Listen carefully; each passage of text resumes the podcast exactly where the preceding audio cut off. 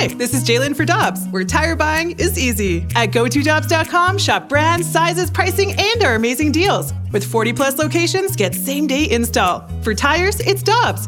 For deals you can use, click on GoToDobbs.com now. Another day is here, and you're ready for it. What to wear? Check. Breakfast, lunch, and dinner? Check. Planning for what's next and how to save for it? That's where Bank of America can help. For your financial to-dos, Bank of America has experts ready to help get you closer to your goals. Get started at one of our local financial centers or 24-7 in our mobile banking app. Find a location near you at bankofamerica.com slash talk to us. What would you like the power to do? Mobile banking requires downloading the app and is only available for select devices. Message and data rates may apply. Bank of America and a member FDIC. Time now for the Karraker and Smallman podcast, presented by Dobbs Tire and Auto Centers on 101 ESPN. Guess what day it is? Huh? Hump day? Good morning, everyone. Happy Hump Day. Great to have you with us on Karraker and Smallman on 101 ESPN. That's Michelle. I'm Randy. Matthew Rocchio is here, and we're ready to go for the next three hours of stellar sports talk radio here on 101 ESPN. Good morning, Michelle. How are you doing? Good morning, Stellar Sports Talk Radio. It's going to be. Uh, it'll be okay. Uh, well, well, we'll be here for the next. Well, we'll be on the air for the next three hours. It'll be serviceable Sports Talk Radio for the next three hours. exactly. We do have Ask Uncle Randy coming up at 7:15, so if you want to send in your text for Ask Uncle Randy, the Air Comfort Service text line is 65780. You can also send emails. I don't know if people still use that. Ask Uncle Randy at 101ESPN.com. You can also send an email if you'd like to ask Uncle Randy via the email machine. And of course, if you want to send a mic drop, if you're serious about it, you can send a Rhino Shield mic drop with the 101 ESPN app to ask me a question because, Michelle, it's warm outside. We're getting to that time of year where lo- young love, kind of like the trees, is starting to mm-hmm. blossom and bloom. And there are serious questions to be asked by the youngsters in the audience and the oldsters in the audience. And that's what Unc- Uncle Randy is here for to try to help you through some of the dilemmas that you face with young love. It's like Bambi, right? Everyone's all a Twitter out Yeah. there. Mm-hmm. People are starting to get um, a little stir crazy, I think, not Yep. only with the winter, but coming out of this pandemic. I have a feeling this spring and summer is going to be wild, Randy. People are just going to go nuts. I know, even like 59 year olds might have a chance. I think they do. I think everybody's got a shot. The Blues in action t- tonight. this is so funny. I'm coughing. Uh, the Blues in action tonight. They play Vancouver again. Alex Ferrario will have the pregame for you at 8 o'clock after a dominant win over the Canucks on Monday night. This will be a Wednesday Yes, night Monday. game at Vancouver, the start of a three game Canadian road trip. Ron Burgundy. I'm Ron Burgundy. and uh, you can hear all the action with Curbs and Joey starting at nine o'clock.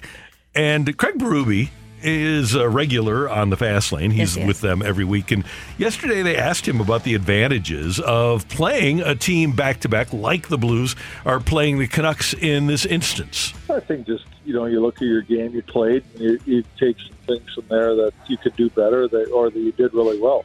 You know, I thought uh, you know we really had some real good shifts in the offensive zone where we uh, you know held onto the puck, and created some good opportunities, and there you know there's a lot of good things, but uh, you you also got to understand that they're going to have a good response, being at home, getting beat for one. They're in a they're in a playoff hunt themselves, so it, it'll be a tougher game here in Vancouver for sure. And just go out and play your game and be what you were on Monday night. Let's show some consistency. Let's t- have back to back good efforts. Follow that exact same blueprint. Mm-hmm. Come out hard, come out strong, use the physicality. Hopefully, we see the same r- performance from Ville Husso.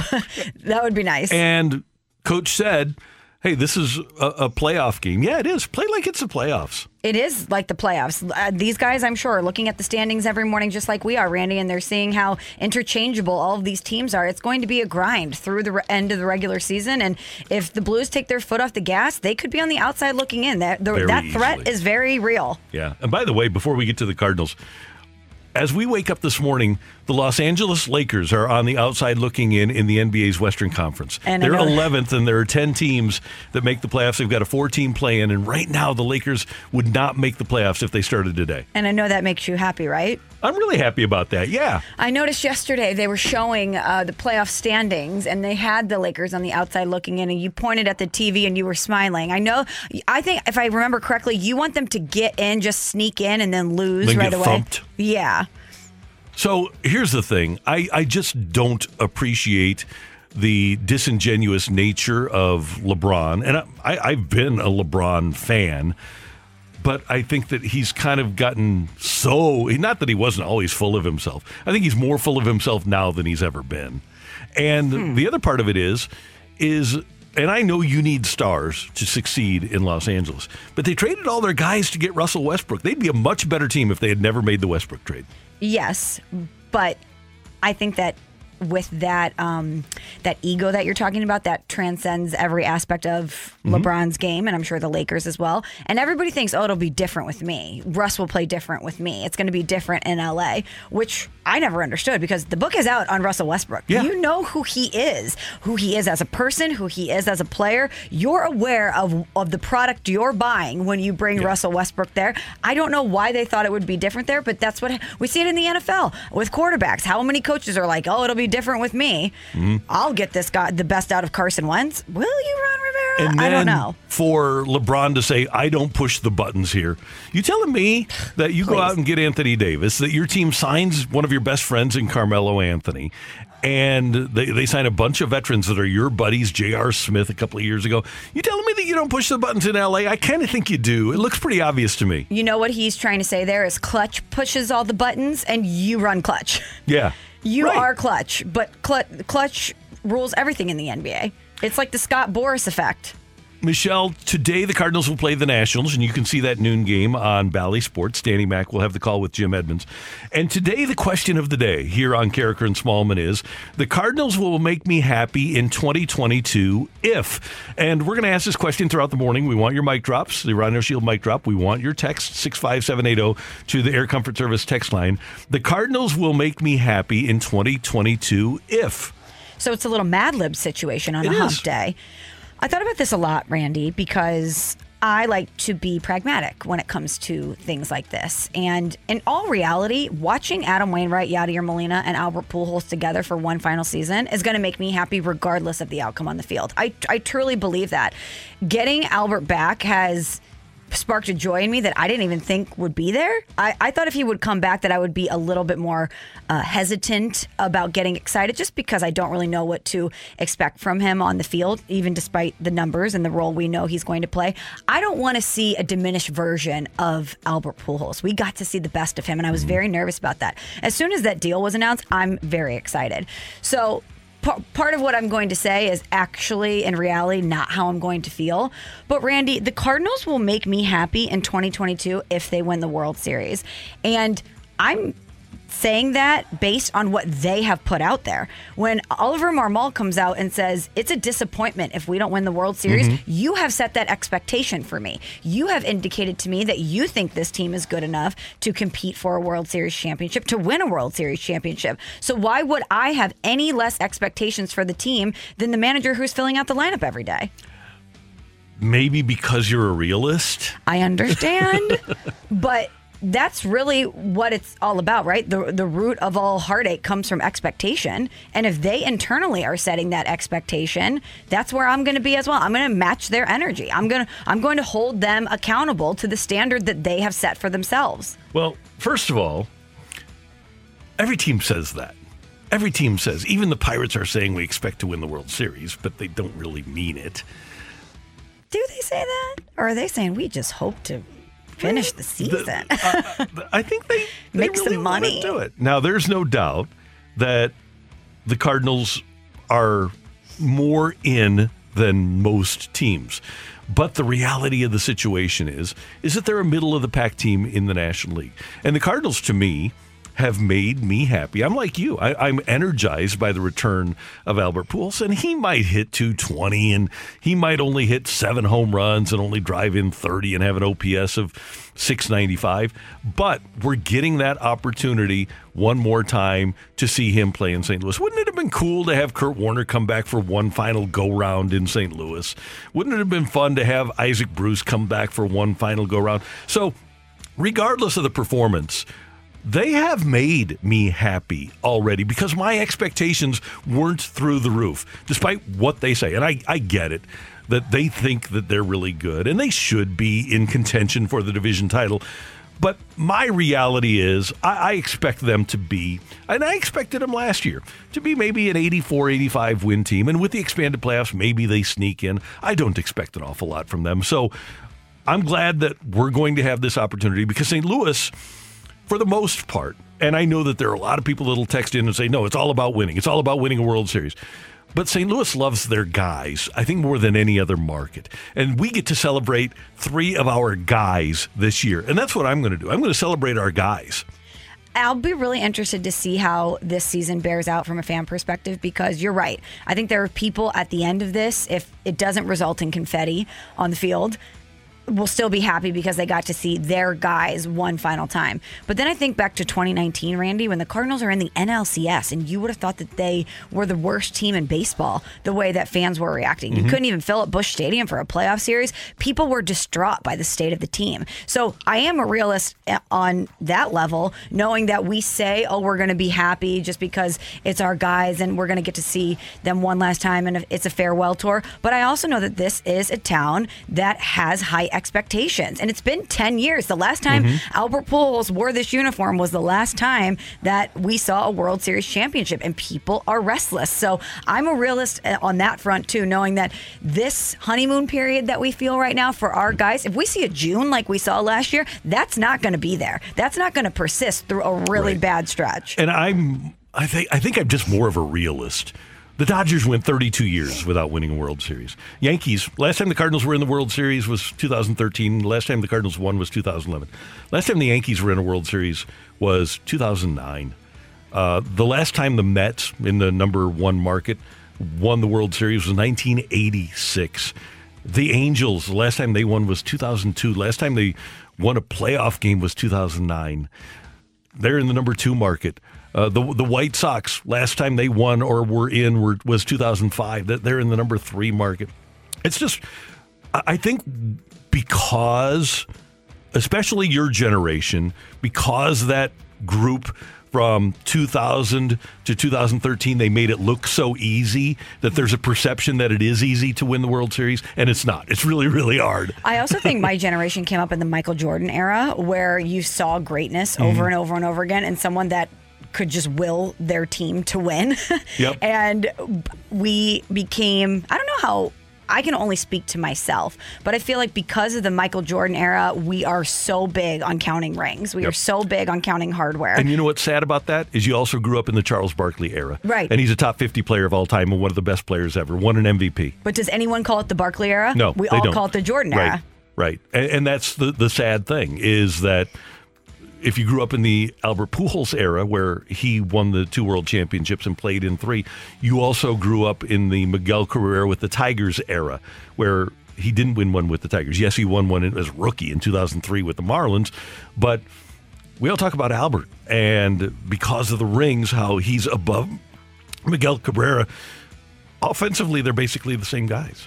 But don't you think there's a huge portion of Cardinal Nation that will feel a certain type of way if the Cardinals don't even win the division? Yeah. Even with mm-hmm. Albert Pujols, Yadier Molina, and Adam Wainwright on their final season, there's a big chunk of people listening that if we're talking about this in September and the the Brewers are winning the division, whether Yep. it's, and even if it's things that are outside of the Cardinals' control, like Jack Flaherty's injury or Alex Reyes, or if there's another injury to the rotation and it's just not something this team can sustain, those are all things that the fan base is not going to look at rationally. They're going to feel disappointed. And that's because I understand that they'll probably be there at that point in the season. That's why I'm going to enjoy watching number four and number five and number 50 because I know that's going to happen. Right.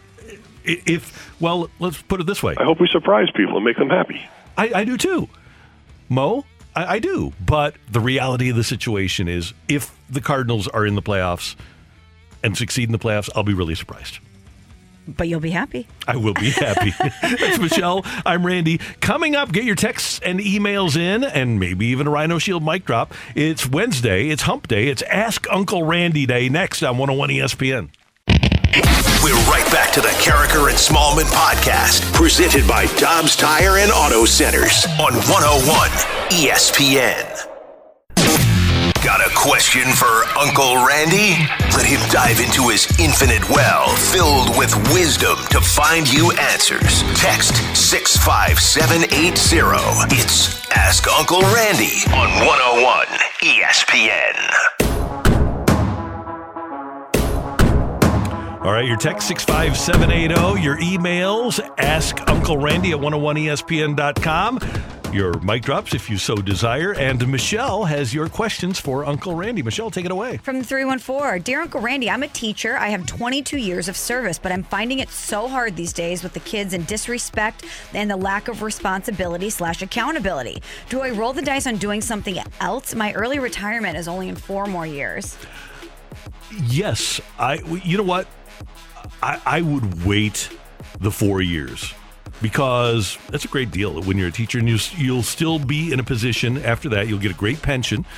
Uh, I've known several teachers, public school teachers, that have done this, and then you can do another job and kind of double dip. So I, I, as much and as much of a hassle as the kids are for you, you put 22 years in, and I, I would go for the 26, and just grin and bear it. And I- get that the kids are disrespectful and they're not like they were 10, 15, 20 years ago, 22 years ago when you started. But just from the standpoint of having a productive future, unless it's going to kill you, unless the stress is going to kill you, I would stick it out for the four years. You know what the problem is? Is whatever you roll the dice on, you're likely going to be dealing with disrespectful people anyway. If you're going into sales, people are going to be rude to you. If you're going into customer service, people are going to be r- disrespectful and rude. It's just the way people are now. It's awful. And one thing that I've thought about because I've I I have thought about what I would do if I were a teacher, and one thing that I would do is make it make a conscious effort to make that place, my classroom, a fun, cool, happy place. And I know it's really hard to maintain a positive outlook and to smile, but I wonder if you could help kids be happier because kids are under more stress than they've ever been too. I wonder if you could help kids lead a better life if rather than reacting to them with and I'm not this is no reflection on you. I, I just wonder if with everything they're dealing with with the stresses that parents inflict at home and what kids deal with in 2022 i wonder if you make your classroom a happy safe haven if you would have a different atmosphere. I have no idea.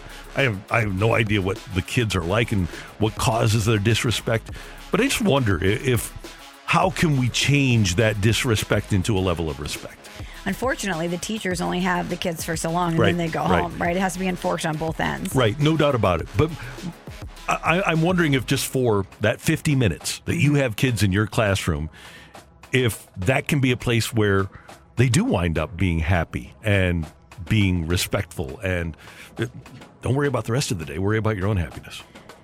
Good point. Gosh, teachers have been through it these past few oh, years. Oh, you aren't kidding. Yeah. I and don't envy them at all. yeah, you guys no doubt. Yeah. Thanks for what you do. Seriously, thank And- you. We and- appreciate you. You're, the kids in your classroom might not, but we appreciate you. And by the way, let me throw this out there.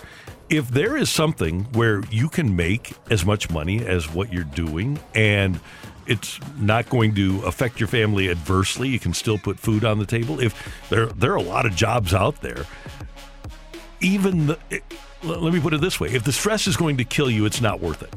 True.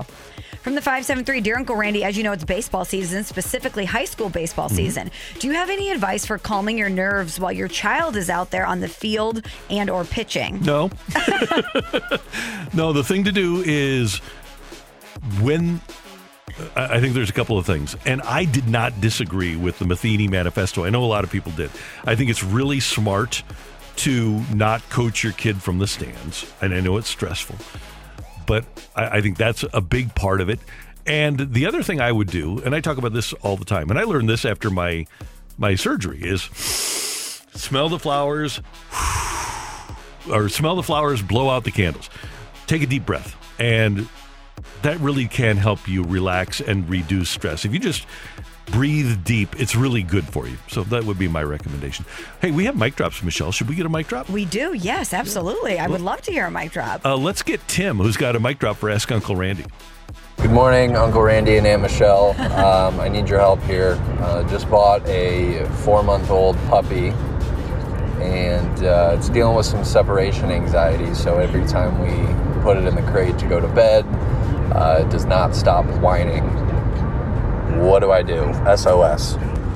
I remember those days Googling what to do. One thing that helped with my dog, and this was many years ago, but if you wear a t shirt and it smells like you and you put the shirt in mm-hmm. the crate with the puppy, it feels comforted because it smells like you. So try that. And the other part of this is at four months old, that puppy you you have to, it's as hard as having a baby. You you have to get that puppy up in the middle of the night and take it outside, and that little bit of contact with you at one in the morning, just to take it out to to go pee pee, will make a huge difference for the dog. So it's, but yeah, separation anxiety. You know what the reality of the situation? Once the dog is house trained and is able to jump up on your bed, it's going to be sleeping on your bed anyway.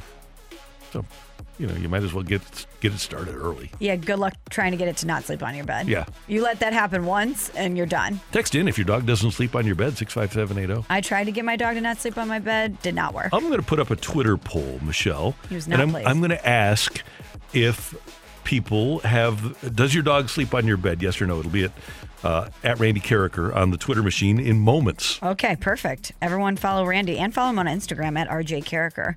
And you should follow him anyway because we're going to have a little giveaway on Oh, Instagram we later are. in the show. From the 270, Dear Uncle Randy, my neighbor has his huge Ford Excursion parked right in front of my house. His driveway had two vehicles in it and his company's work truck parked in front of his house. It's super annoying. What should I do? Okay, can you repeat the number of vehicles here? Yes. So the neighbor has his Ford Excursion, which is a huge Big vehicle, vehicle, yeah. Mm-hmm. parked right in front of our texter's house. This guy's driveway has two vehicles in it, and he has his company's work truck parked in front of his house. So if I'm doing the math here, we're So talking four Four, vehicles. four vehicles and two really big ones. Yes.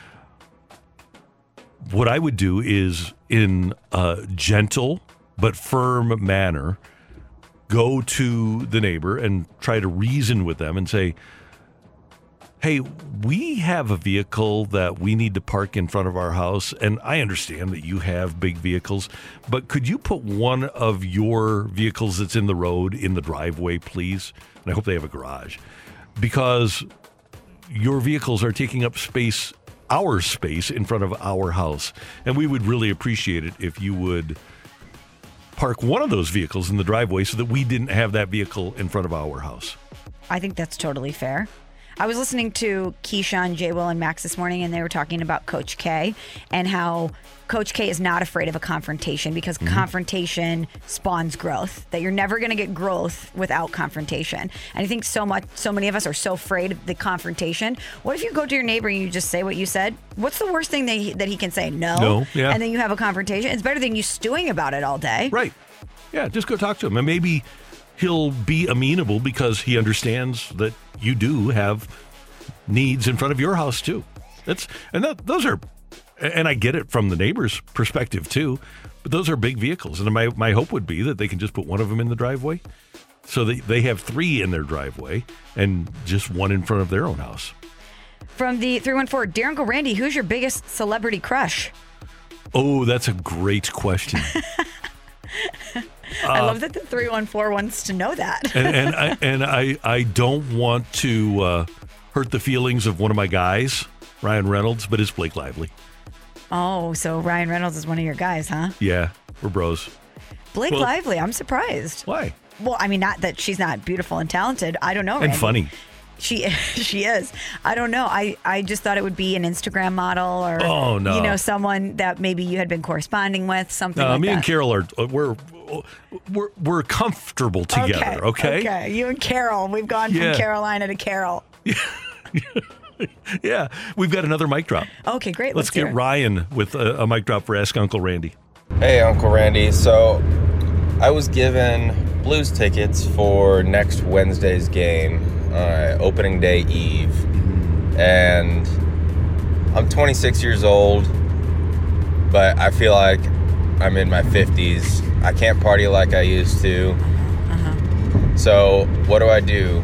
Do I go to this Blues game and be tired for opening day festivities? Or do I not go to the Blues game, rest up, and go hard in the paint for opening day? You power through it because the opportunities are so few and far between that you get a 24 hour period where you get a Blues game and a Cardinals game and a, and a big Cardinals game, an opener. So at the age of 26 or at the age of 59, uh, you, you power through and you can do it. And I know you're going to have a little bit of pain to deal with on the 7th, at the end of the 7th. But as Mike Shannon said, I'll have plenty of time to sleep when I'm dead. So just to power through for those 24 hours. You can do it. absolutely power through. I mean, think back to two years ago when we didn't have moments like this and what you would have given to have a back to back Blues point. and Cards home opener experience.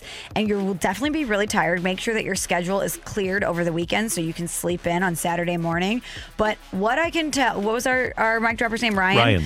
Ryan, what I can promise you is that no matter how tired you are when you wake up on Thursday morning, when you get down to the ballpark for the home opener, that energy and electricity Mm-hmm. is going to carry you through, my friend. You get a coffee, but there is nothing like the vibrancy of the ballpark at the home opener. And this is going to be one for the ages. You are not going to be tired that day. No. Maybe in like the seventh or eighth inning, you're going to get a little tired. But by that point, you're in the home stretch. Don't even worry about it. And by the way, Michelle, I'm mildly surprised early on 107 votes.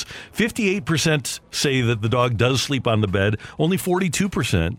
50 I I thought it'd be a higher percentage of dogs that sleep on the bed than 58. The text line is filled with people saying, absolutely not. Yeah, Dogs not like, on my bed. I think it's like seventy percent on the text line that Yeah. say no. Dogs are never allowed on the bed. No furniture. Nothing. Yeah. I'm surprised how many Oh, people have also chimed in that they would never let their kids sleep in their bed, uh, like you know, I- I- unless they were like you know really ill or something like that. And I'm like, ooh, okay, y'all, y'all are strict. Y'all are strict. Yeah.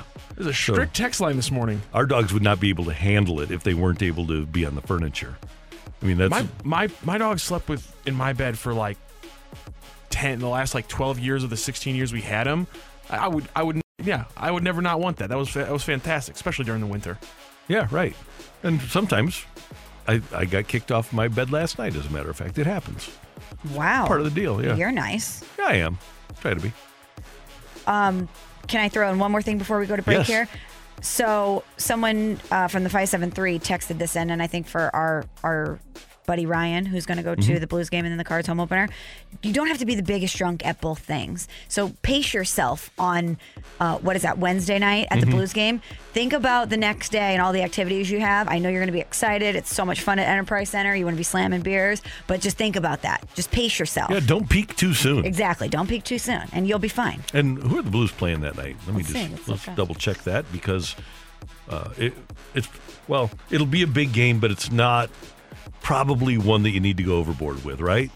Well, they're all playoff games now, Randy. Okay, let's On see. the 6th. We're going to April. April 6th is the Blues and the Kraken. Oh yeah, you're good. Blues will win that one easy. They win against all the lesser teams. They really don't have problems. Yeah. Hey, thanks for participating in Ask Uncle Randy. By the way, the poll is up uh, at Randy Karraker on the Twitter machine. You can follow Michelle on Twitter and on Insta at M Smallman. So we want you to participate in the poll today. Does your dog sleep on your bed right now? 130, 172 votes. It's basically 60 40 saying yes. Coming up. If the Blues have a great three game Canada road trip, will you trust them after that? That's next on 101 ESPN.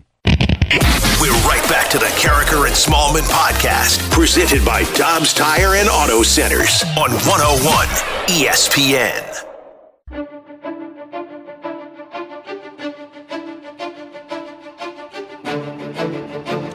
It is Karraker and Smallman on 101 ESPN and Michelle. The Blues start a three game Canada road trip tonight. They're in Vancouver this evening and then Friday night at Edmonton. Saturday night, they're at Calgary. And we talked earlier about Vancouver battling for a playoff spot. Well, Calgary leads the Pacific Division, and they want to nail down that number two seed in the West, and they'll be able to do so by winning the division. And Edmonton is in third place in the Pacific. They're only three points ahead of Vegas, so they need to keep winning. The Blues have won four of their last 13 games. They're virtually 500 against the bottom 10 teams in the NHL. These are good teams that are playing for the playoffs, and the Blues had a, good performance. We'll give them that against Vancouver. They still have won four of their last 13. If the Blues would go out on this West Coast trip and beat Vancouver, beat Edmonton, and beat Calgary, would you trust them as they come home? And by the way, they come home to a four game homestand against two teams that are absolutely out of the playoffs in Arizona and Seattle. And then you'd have Minnesota and the Islanders before you head back out on the road. Could you trust the Blues if they go out and have a three game stretch where they play well, which would make it a four game stretch where they play well? I could not. Yeah, I would be encouraged, absolutely, but I could not because we've seen stretches of this, of play like that from this Blues team this season, and then there will be a regression. And that inconsistency is not, I guess, this the bigger sample size I have of the season with their inconsistency inconsistency is not going to be negated by one road trip. Even if they win all of the games and they're playing Blues hockey and they look great, if we see great goaltending, I don't think that one chunk of the season is going to be enough for me to feel like I can trust them. I mean, Randy, when we're sitting here on the precipice of April, and even though they had a great bounce back mm-hmm. effort on Monday, we're still talking about the identity of this team and we're still talking about them finding consistency. That's a little concerning to me. A week ago, when the Blues played Philadelphia here and lost 5 to 2, Craig Berube referred to his team as arrogant. And what he meant by that was we think we're really good, but we aren't good enough to just throw pucks out on the ice and beat Philadelphia. These players, and this has been a problem with the Blues for a long time. I guess it probably exists throughout the NHL. But if a team thinks it's better than they really are, that's a mindset that I have to believe is difficult to change. They think they can throw pucks out on the ice, at least eh, they've shown us in playing the bottom 10 teams this year they believe that they're better than they really are, and there is a level of arrogance there. Hopefully, getting knocked off by Philadelphia has caused them to have a wake up call. But then you come back the next game and you lose to Carolina, one of the best teams in the league, seven to two. I'm with you. I have trouble trusting this team, and I'm kind of thinking, Michelle, that we're beyond the point where it's a mental issue. I I, I wonder if this group it's kind of like playing four days of golf in a row. Mm-hmm. I wonder if this group is even physically capable, and they've got a lot of older players that are 30 and above. I wonder if they're physically capable of of going out and playing well consistently now. See, to me, it's not really that because I think that they are. It's mentally, can they all get on the same page? Because that's what we're hearing coming out of the guys, where they're saying we need to be committed to playing a certain type of hockey and everybody has to be on the same page. We can't just go out there. Justin Faulk was saying we can't just go out there and think we're going to score a mm-hmm. bunch of goals. To me, it's not really a, a talent thing or a, physical thing. It's the fact that it doesn't seem like everybody is pulling the rope the same way night in and night out. We see it at times, but it just seems like sometimes there's two groups of players on the ice that are trying to play two different styles of hockey. Well, and you have a guy like Jordan Kyrou and his issues defensively have been well documented. You see a guy like Parayko, who I think is plus 20 in his last 20 games, but you see the inconsistency in the goal that he's, he allows on Saturday night. And you, you just want him to be like a number one guy where you don't see those mistakes, those consistency mistakes on a regular basis. And if that is the issue, if, if, if it is a mental issue, again, at this stage, I don't know how you fix it. And it could be because I, I don't want to say that Ryan O'Reilly isn't the answer as the captain, but the one difference from 2019, Berube hasn't changed. Sure, some of the surrounding talent has changed, but part of the job of your leadership core is to make sure that everybody is prepared to go and start fast every game. Mm-hmm. Those veteran players. And the Blues have done it on occasion, but they don't do it consistently, and they didn't last year either when they got swept out of the playoffs.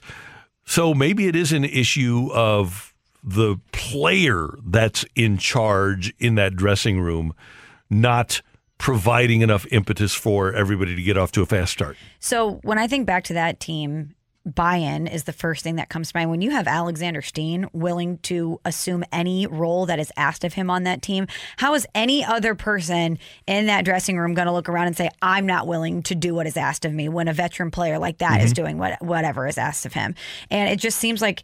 You know, at this point of the season, we're, we're hearing kind of the same rhetoric from the guys that everybody needs to be on the same page. Everybody needs to buy in. We all have to play the same brand of hockey. We need to find our identity. And maybe it will take a, a veteran guy in that room to do something like that to show sacrifice or uh, but I don't really know who, who what example of that exists now that isn't already there because Brayden Schenn is giving it his all every night. Look at what David Perron is doing. Ryan O'Reilly is grinding it out. There really isn't the opportunity for a veteran guy to to assume a different role. So uh, that's why I will not trust them because I don't really know where the answer lies. And like Panger told us on Tuesday, when I asked him about this, he, he made the point. If somebody doesn't perform well, when he was playing, you could get sent back to the minors and somebody would take your job. What Blues player now, what Blues top six, top nine forward is going to get replaced? What there's no defenseman that's going to get replaced. So nobody is fighting for a job mm-hmm. or for ice time at the moment. so there's no sense of urgency or No. sense of uncertainty there. Right. And it should all be about winning, but clearly it's not. It's not all about winning because if it were all about winning, then we wouldn't have the questions about the mental ability of the team to get up and start fast on a regular basis. Here's a, a good text, Randy, from the 314. Three good games in Canada will not make me stop worrying about the Blues after the astoundingly huge swings we've seen in their quality of play this year. I'll stop worrying about the Blues when they're up 4 1 in game seven of the Cup finals with one minute to play. And I hope it's game four of the finals. That'd be great. But I'm with you. I will have difficulty trusting this team. And even if they get into a first round playoff series against the Wild, if right now the Blues are in fourth place in their division, so they they're let me get the latest wild card. If the playoffs started today, the Blues would play Calgary, and I wouldn't feel good about a first round matchup against the Flames. I wouldn't feel really great about a first round matchup versus anybody at this point. Even though we No. love their effort and, and their style of play on Monday, I just think all of us are afraid that the bottom's going to fall out. Right. and fool us once because last year we thought, okay, they'll turn it on come playoff time, and then they get swept out by Colorado. You can't trust them. But they didn't have David Perron. That's true. And we all know the Karraker and Smallman bump. Without that, I didn't feel great about their chances either, Randy. So they would have won the series. Correct. If we would have been there. COVID. Curse you. Darn it. oh, COVID. Blues and Canucks tonight. Pregame at 8, action at 9 here on 101 ESPN. Coming up, get your text into the Air Comfort Service text line 65780. It's time for Take It or Leave It on 101 ESPN. We're right back to the Karraker and Smallman podcast, presented by Dobbs Tire and Auto Centers on 101 ESPN. Take it or leave it. Give us your feedback now by texting 65780. It's Take It or Leave It with Karraker and Smallman on 101 ESPN. Powered by Gloria Lou Realty. Visit GloriaHasTheBuyers.com and start packing.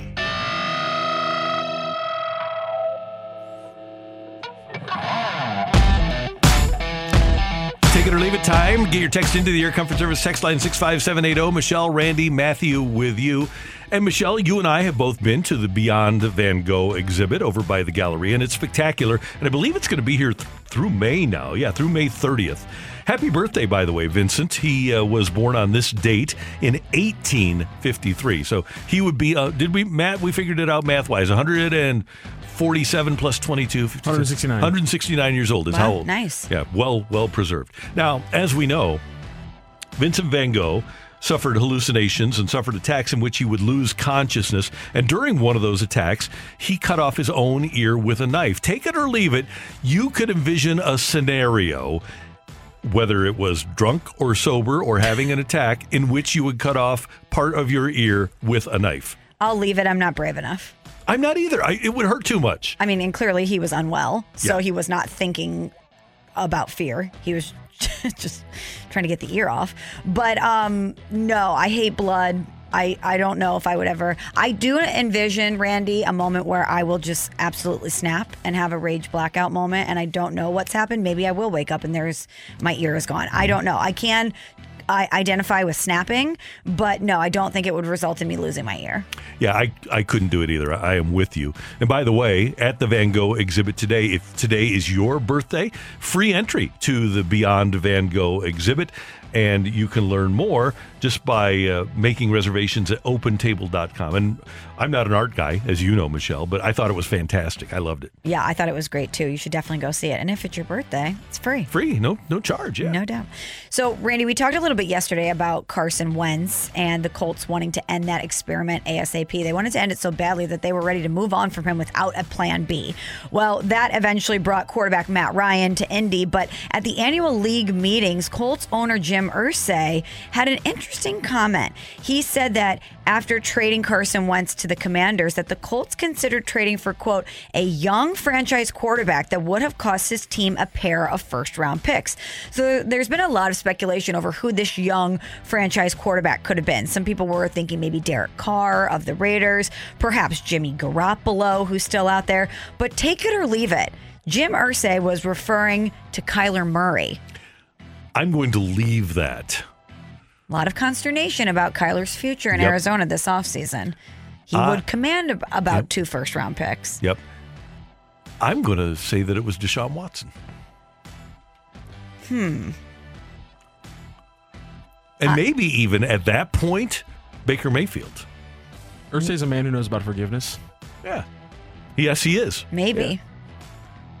I just wouldn't have been surprised if it was Kyler, if there was more discussions behind the scenes about getting Kyler out of Arizona than we realized. I just wonder if Kyler fits the mold of what Frank Reich likes to do. And obviously, Frank Reich has succeeded with Wentz and Foles and Philip Rivers. So he, he's had all different types of quarterbacks. That would have been interesting to me. But if I'm going to give up a pair of number ones, not that they're brilliant because they did give up a number one for Carson Wentz, but I want to get a guy who's done more than Kyler Murray has. I just didn't love the way Kyler played last year. I think he needs to be coached better. but when they're in a scenario where they're moving on from Carson Wentz and they don't even have a backup plan, I know. Yeah. I could see them looking at Kyler as a significant upgrade. No doubt about it. All right, your text 65780. Matthew Rocket, what do you got for us? I like this one. Take it or leave it. Javonte Perkins returns, is the Billikens' highest score and leads him to the tournament. I'll take that. Take that too. They're going to have a pretty darn good team. And they're, they're losing a couple of guys. They lost Andre Lorenzen, who was supposed to be a three point shooter, kind of like uh, uh, number 24, Gib- big Gibson. time, big time Gibby Jim.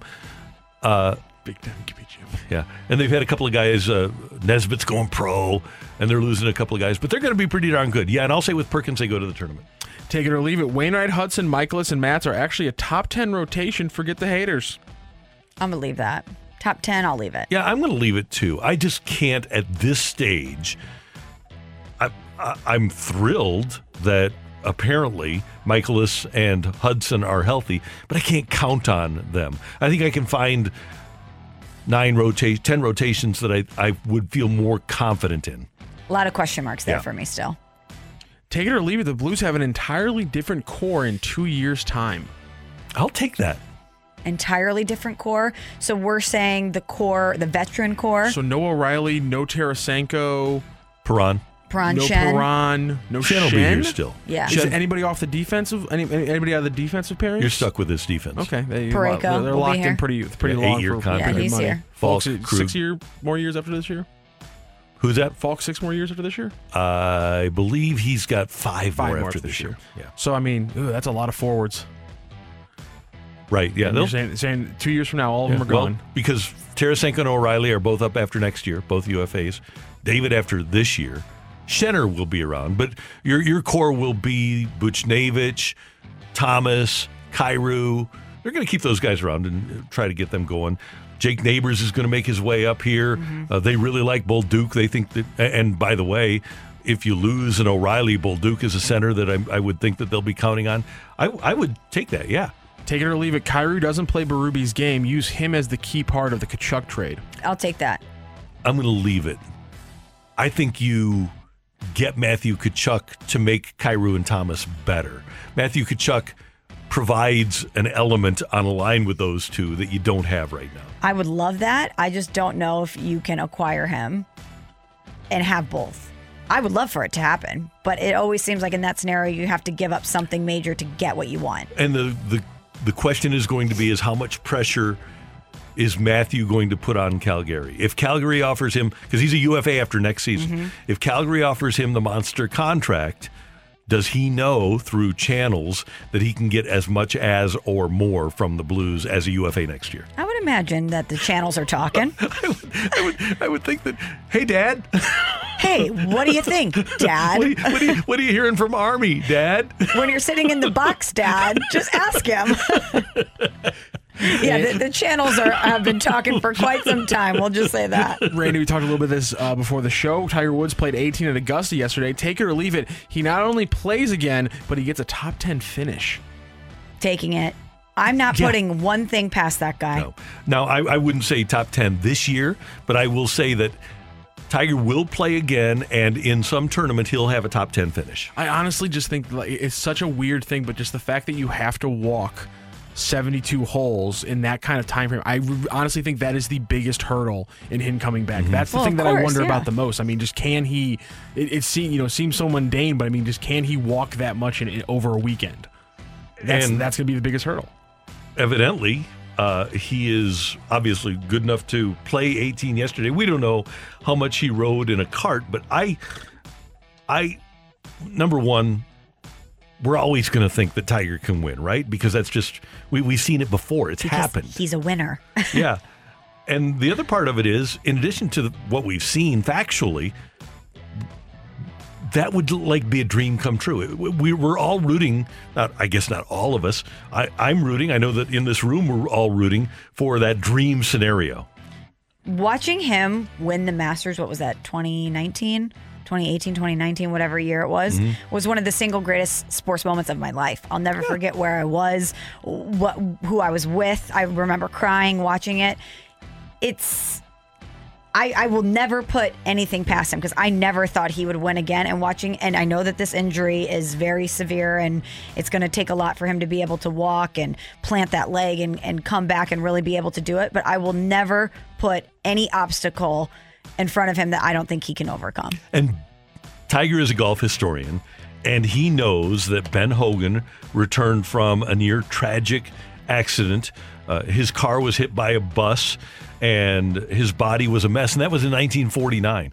Now, with the medical technology of today, you telling me that Tiger Woods isn't thinking, I want to do what Ben Hogan did. I want to come back and win a major after a horrific car accident. Sure, but I wonder if he's even considering Ben Hogan because it feels like Tiger Woods' biggest competition is always himself. Right. And that body, man, it's how sad is it that we, the Tiger is as great as he's been, maybe the greatest ever, but he's a what if. Yeah. Mentally, physically, so Yeah, much what, of it. What could he have been if the knee doesn't get torn up and if he doesn't have the scandal? I and he doesn't, by the way, train with Navy SEALs and run Yeah. 10 miles in, in boots, you know? So, so anyway, I, I think he can do it. Matthew, thank you very much. Thank you, Randy. And coming up next, we want your text, we want your mic drops. The Cardinals will make you happy in 2022 if blank. That's your Mad Lib for today on Karraker and Smallman on 101 ESPN. We're right back to the Karraker and Smallman podcast, presented by Dobbs Tire and Auto Centers on 101 ESPN. A fresh perspective on the day's biggest stories. It's Karraker and Smallman's Fresh Take. Brought to you by the Schnucks Rewards app. Check out Good For You, a free wellness program available in the app today.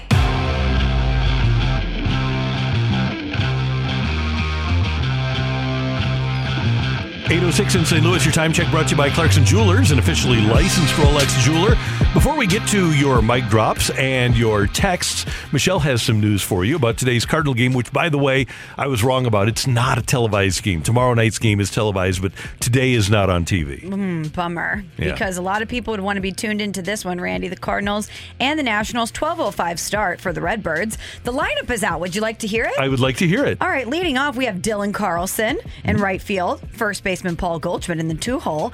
Then comes in. Uh, we still need a nickname for Tyler O'Neill. Some, I feel like he. he People like Bro Neal. Bro Neal's good. Okay, yeah, it is good. But I just maybe like something Canadian. Uh, We'll workshop it anyway. Coming in and uh, hitting number three for the Cardinals in left field is Tyler O'Neill, and then in the four hole, Randy, your DH today, one Albert Pujols. No way. Hitting fourth for the Cardinals. hitter? Cleanup hitter hitting fourth at DH, Albert Pujols. Then we have Paul DeJong, Yadier Molina, Harrison Bader, Tommy, Tommy Edman, and Donovan to round things out. That is incredible.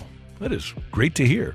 Hey, there's an interesting piece by Mike Petriello over at MLB.com where he puts all of Major League Baseball's teams in tiers. He's got the Dodgers alone as tier one. He lists as tier two World Series or bust the Astros, Blue Jays, Braves, Mets, Rays, White Sox, and Yankees. Hmm. Then Mike Petriello has tier three of all the major league teams. Solid contenders he rates as the Brewers from the National League Central, Padres, Phillies, and Red Sox. Still haven't heard Cardinals yet. Yeah, okay. And we're already down to tier four, Michelle. And tier four is the Giants zone. They're alone in tier four, the San Francisco Giants. Tier five, high variance 500 teams. He lists the Angels, the Twins, and the Cardinals. Oh, wow. Okay. Is there a reason why the Cardinals are down so many tiers? He points out that they didn't even get onto the field for their first spring training game before they lost Alex Reyes and Jack Flaherty.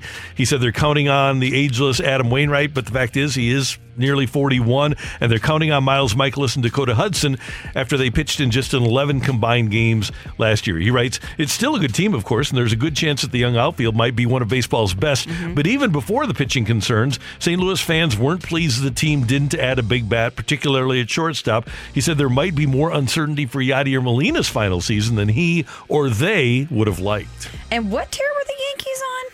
Uh, the Yankees were up in tier three. Interesting. Okay. Yes. so they were ahead of the Cardinals, well ahead of the Cardinals as a. Actually, they were tier two, World Series or bust. Wow. Okay. So I'd be more concerned about the depth of the Yankee starting pitching than the depth of the Cardinals starting So pitching. So would I, which is why I'm surprised that they're so much higher than the Cardinals. Yeah. Now, Mike Petriello, I understand his thought process there because there are a lot of questions about the starting pitching, and I could see how he could think that that could be very detrimental to the success of the of the team. But I do think that Dakota Hudson could be such an important swing factor for this rotation. Miles Mikolas has looked really sharp this spring. Now, will those things endure during the regular season? TBD. Adam Wainwright, of course, I'm not doubting Adam Wainwright. I know No. a lot of people on the outside might be easy to doubt a guy who's headed towards his 41st birthday, but until he gives me a reason to, I'm certainly not doubting Uncle Charlie. No. And I'm looking at the best defense in baseball and an offense that is hopefully primed to take the next step and be that much more consistent. So while I understand his thought process, I would still take all those factors I just outlined and put them on a tier higher, at least one tier higher. Yeah, I, I would agree with that. All right, let's get to some mic drops and some text 65780.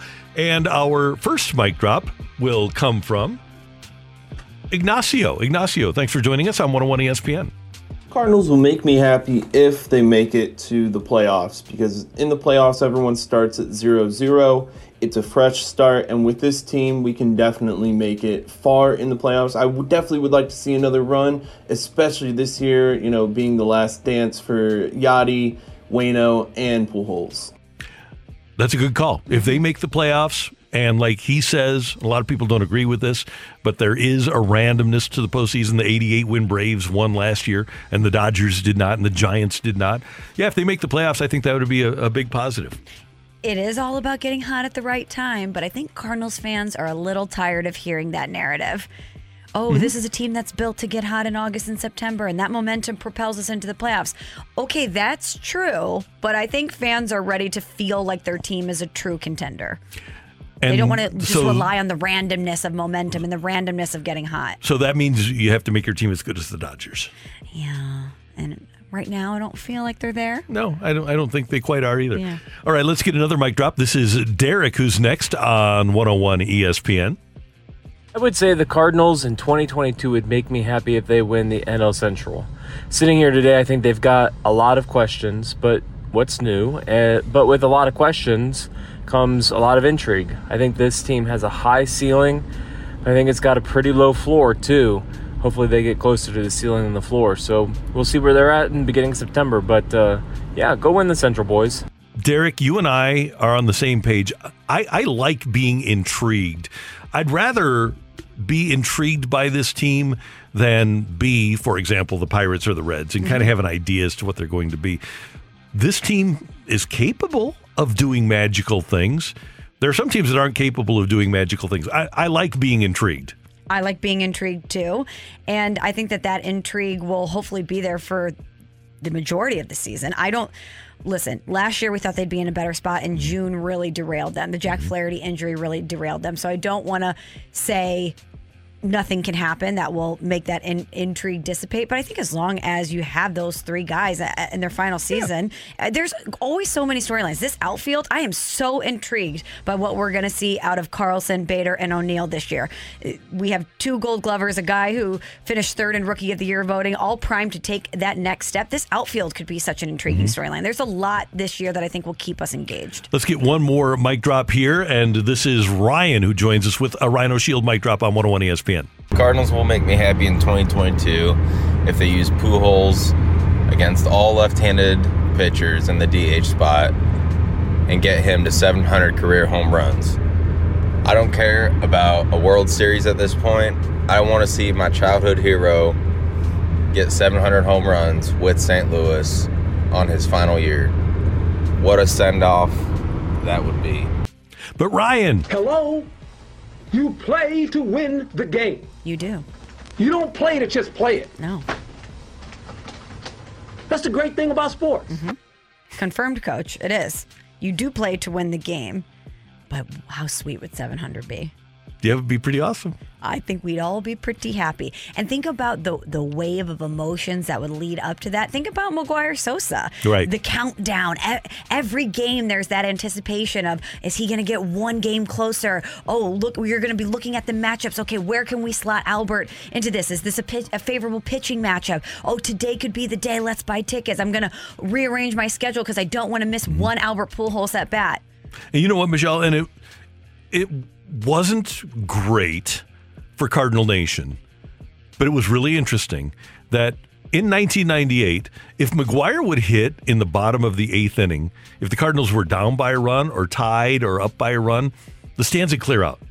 Once the show was over, mm-hmm. it didn't matter. The, the the show was McGwire. It wasn't winning baseball. And the show could be Albert. It Albert Yadi and Wayno. But wouldn't it be great if it was both? What if what If if, you it was could win. those guys and winning baseball? A Yep. double matinee? Right. Let me throw one other thing out there about intrigue. Because in 1985, there was a poll of writers around baseball, and Whitey Herzog was expected to be the first manager fired. He had lost Bruce Sutter, who had had 45 saves in 1984. Uh, they, they didn't have what was perceived as a stellar starting rotation. They brought in this loser from Boston and Pittsburgh named John Tudor. and then they go out and they I, I believe they started off 40 and 40 and they wound up winning 101 games or no 20 and 20 after 40 games they were they were at 500 and they wound up winning 101 games you never know what's going to happen in a baseball season and that's the beauty of sports is that's why we, we sure we watch because we want to see our team win but you hope and you you're going to see something that you never dreamed would happen and that's what we hope happens with the 2022 Cardinals. We're going to do this again at 9 o'clock, so keep those mic drops and texts coming. But coming up next, Bernie Federko talking the blues on 101 ESPN. We're right back to the Karraker and Smallman podcast, presented by Dobbs Tire and Auto Centers on 101 ESPN. Talking everything St. Louis Blues as we head into the Boardwalk Hardwood Floors Blues booth. Boardwalk Hardwood Floors has great floors for every home with locations in West County, South County, St. Charles County, and our new location in Mid County and online at boardwalkhardwood.com. The Blues opening up a three game Western Canada trip tonight in Vancouver, 8 o'clock here on 101 ESPN, 8.30 pregame. On Bally Sports, Bernie Federko, the Hall of Famer, Blues Hall of Famer, and Bally Sports analyst, joins us now as he does every hump day on 101 ESPN. Good morning, sir. How you doing? I'm doing great, Randy. Couldn't be better. You know, if the stop, rain would stop and go out and play some golf, it'd be nice, but that's not going to happen. so you, you grew up in Canada. You know cold weather, but now that you've been here long enough, aside from the rain, do you get out? Does it bother you to go out and play in the cold weather? Do you even bother going out and playing golf in the cold weather? I do not. You know what? I, I I love to play golf, but golf is meant to be played when it's warm and it's green and it's sunny. Agreed. that's that's my opinion. I, I do go play golf occasionally when it's cold, but no, I, I'm I'm a I'm a fair weather golfer. Bernie, Michelle, and I asked the question of listeners earlier if the Blues have a stretch here, a good three game trip to Canada, will that make you trust them with all the inconsistencies of this year? If they have a good four game in a row stretch where they're playing well, will you trust them after that? Yeah, I think this is a really good test right now uh, because of the way that Vancouver. I mean, you got Vancouver, Calgary, and Edmonton are all good teams. They're all desperate teams too. I mean, maybe Calgary's not so desperate, uh, but certainly Edmonton and Vancouver are. So uh, I would say yes. I mean, if they can get way and, and get you know points in all these three games, it would be great. And I think that I mean they're they're a desperate team now. When you start looking at the standings, uh, it, it's it's a little dicey right now. So yes, this I think this is a really an important three game trip. And it starts Bernie tonight versus Vancouver, which the Blues just beat four to one on Monday. Craig Berube talked about this a little bit with the guys in the fast lane yesterday. But what are some of the advantage of advantages of playing a team back to back? Well, you certainly, you know, you don't, you, especially when you just won the, the game. I mean, they're going to try to make some adjust, adjustments. Vancouver's going to make adjustments, and the Blues really know what kind of game that they're going to get. I mean, Vancouver played very good in the second period. Uh, I think the Blues are really are going to have to react to that, and make sure that they don't get hemmed in their own zone like they did in the second period. But you know what, Demko is going to be in goal instead of Halak, so it's going to be a, a different challenge there because Demko has played very well. But uh, you know what, I think that the Blues, obviously, because they won the last game, it's it's good. I mean, you know. Uh, the players, you know what your matchups are going to be, and and you know I, I think the little different part about it is, is that obviously the Vancouver Canucks are going to get the last change. They're going to be able to decide who they, you know, get to play against which other line. So I mean, I think that's going to be one of the factors, you know, having home ice advantage. But uh, the fact that the Blues won uh, the other night is, I think, a, a, positive for them going into Vancouver tonight. Bernie Federko joining us on 101 ESPN the other night. Vladimir Tarasenko gets his 500th point, and if I'm not mistaken, Bernie, you lead the Blues all time with 1,073 points. You played with Hutter, Hull, Sutter, and Unger, the other three that had 500, right? He's the first guy. He, so he, Vladdy is the first Blues player to get to 500 points that either wasn't Bernie Federko or didn't play with Bernie Federko. Well, and that's in a long time. I mean, when you, I mean, Holly was here in, in you know, really in the '90s. So I mean, this is uh, a long time ago. I yeah. think when you look at it that way, it's, it's been a long time. And it, I was actually quite surprised when I saw that was Vladdy was just the fifth guy to get to 500. So uh, you know, it's it's it's a it's a great milestone. It's a nice milestone, and you know, Vladdy has played very very well, and he's had a great year uh, this this year so far. So uh, hopefully he'll continue it to, to go and uh, you know what? Who knows what his future is? But uh, you know, he's one of those guys that can be here still for for a long time the way he's playing. Absolutely, Bernie. Um, let's talk about goaltending for a minute because that's something that I think has caused Blues fans a lot of consternation in recent weeks. But Ville Husso allows five goals on Saturday. He records 35 saves in the Blues' four to one win over the Canucks. What did you think about the way that Husso rebounded? It was a real good bounce back, Michelle. I mean, uh, you know, uh, you know, it's you know everybody has always got the goaltenders under the microscope, which is kind of a scary thing. But uh, you know it's the last line of defense, so I guess there is a reason for that. But you know if you go back to that game, uh, uh, he did let let a bad goal. The second goal uh, in the game was was the game that the goal that uh, that I think he was probably disappointed with, and so was uh, Craig Berube. But uh, as I Billy bounced back with a really really good game. Uh, played very good in the second period. That's when Vancouver had really the, the majority of their chance, but they had 17 shots in the second period. So, you know, right now, the goaltending, in my opinion, is still up in the air. I mean, Billy has played very well, but I mean, you've got a guy that uh, you know backstopped the Blues to 16 wins during the Stanley Cup playoffs in 2019 uh, you know, who is in the beginning of a long-term contract that pays him a lot of money. So, you know, th- these are decisions that are going to be tough going down the stretch here. So, I mean, I, I think that we're going to see more of Jordan Binnington. I think that, you know, the, the Blues are going to, you know, realize, and, and I think that Craig Berube is going to will tell us all that is that you need to have both goaltenders ready to play uh, when the playoffs start. So, so I think this is going to be a, a big test, but certainly Billy you know, against Vancouver. I mean, two games against Vancouver, he's let in two goals now in 75 shots. So I would expect that he's probably going to get the goal again tonight. But you know, with back to back games on the weekend, uh, we're going to see Binnington again. Which game we're not sure, but uh, certainly the goaltending has not been an issue this year, and I think both guys are certainly uh, deserve to play. And, and right now, the way Billy's playing, you're going with the hot hand. To, you know, why not continue to let him play? Bernie Federko is with us on 101 ESPN, and Bernie when I look at this team, I see the the physical attributes. We've seen them do it before. A lot of times when a team is not great, it'll be because physically they don't have it. I want to get your take on this. Are there physical shortcomings here, or is the Blues' inconsistency strictly a mental issue? You know, I, that's a hard question to answer, really, Randy. You know what? I mean, I think this team is not the physical team that we know from maybe 2019.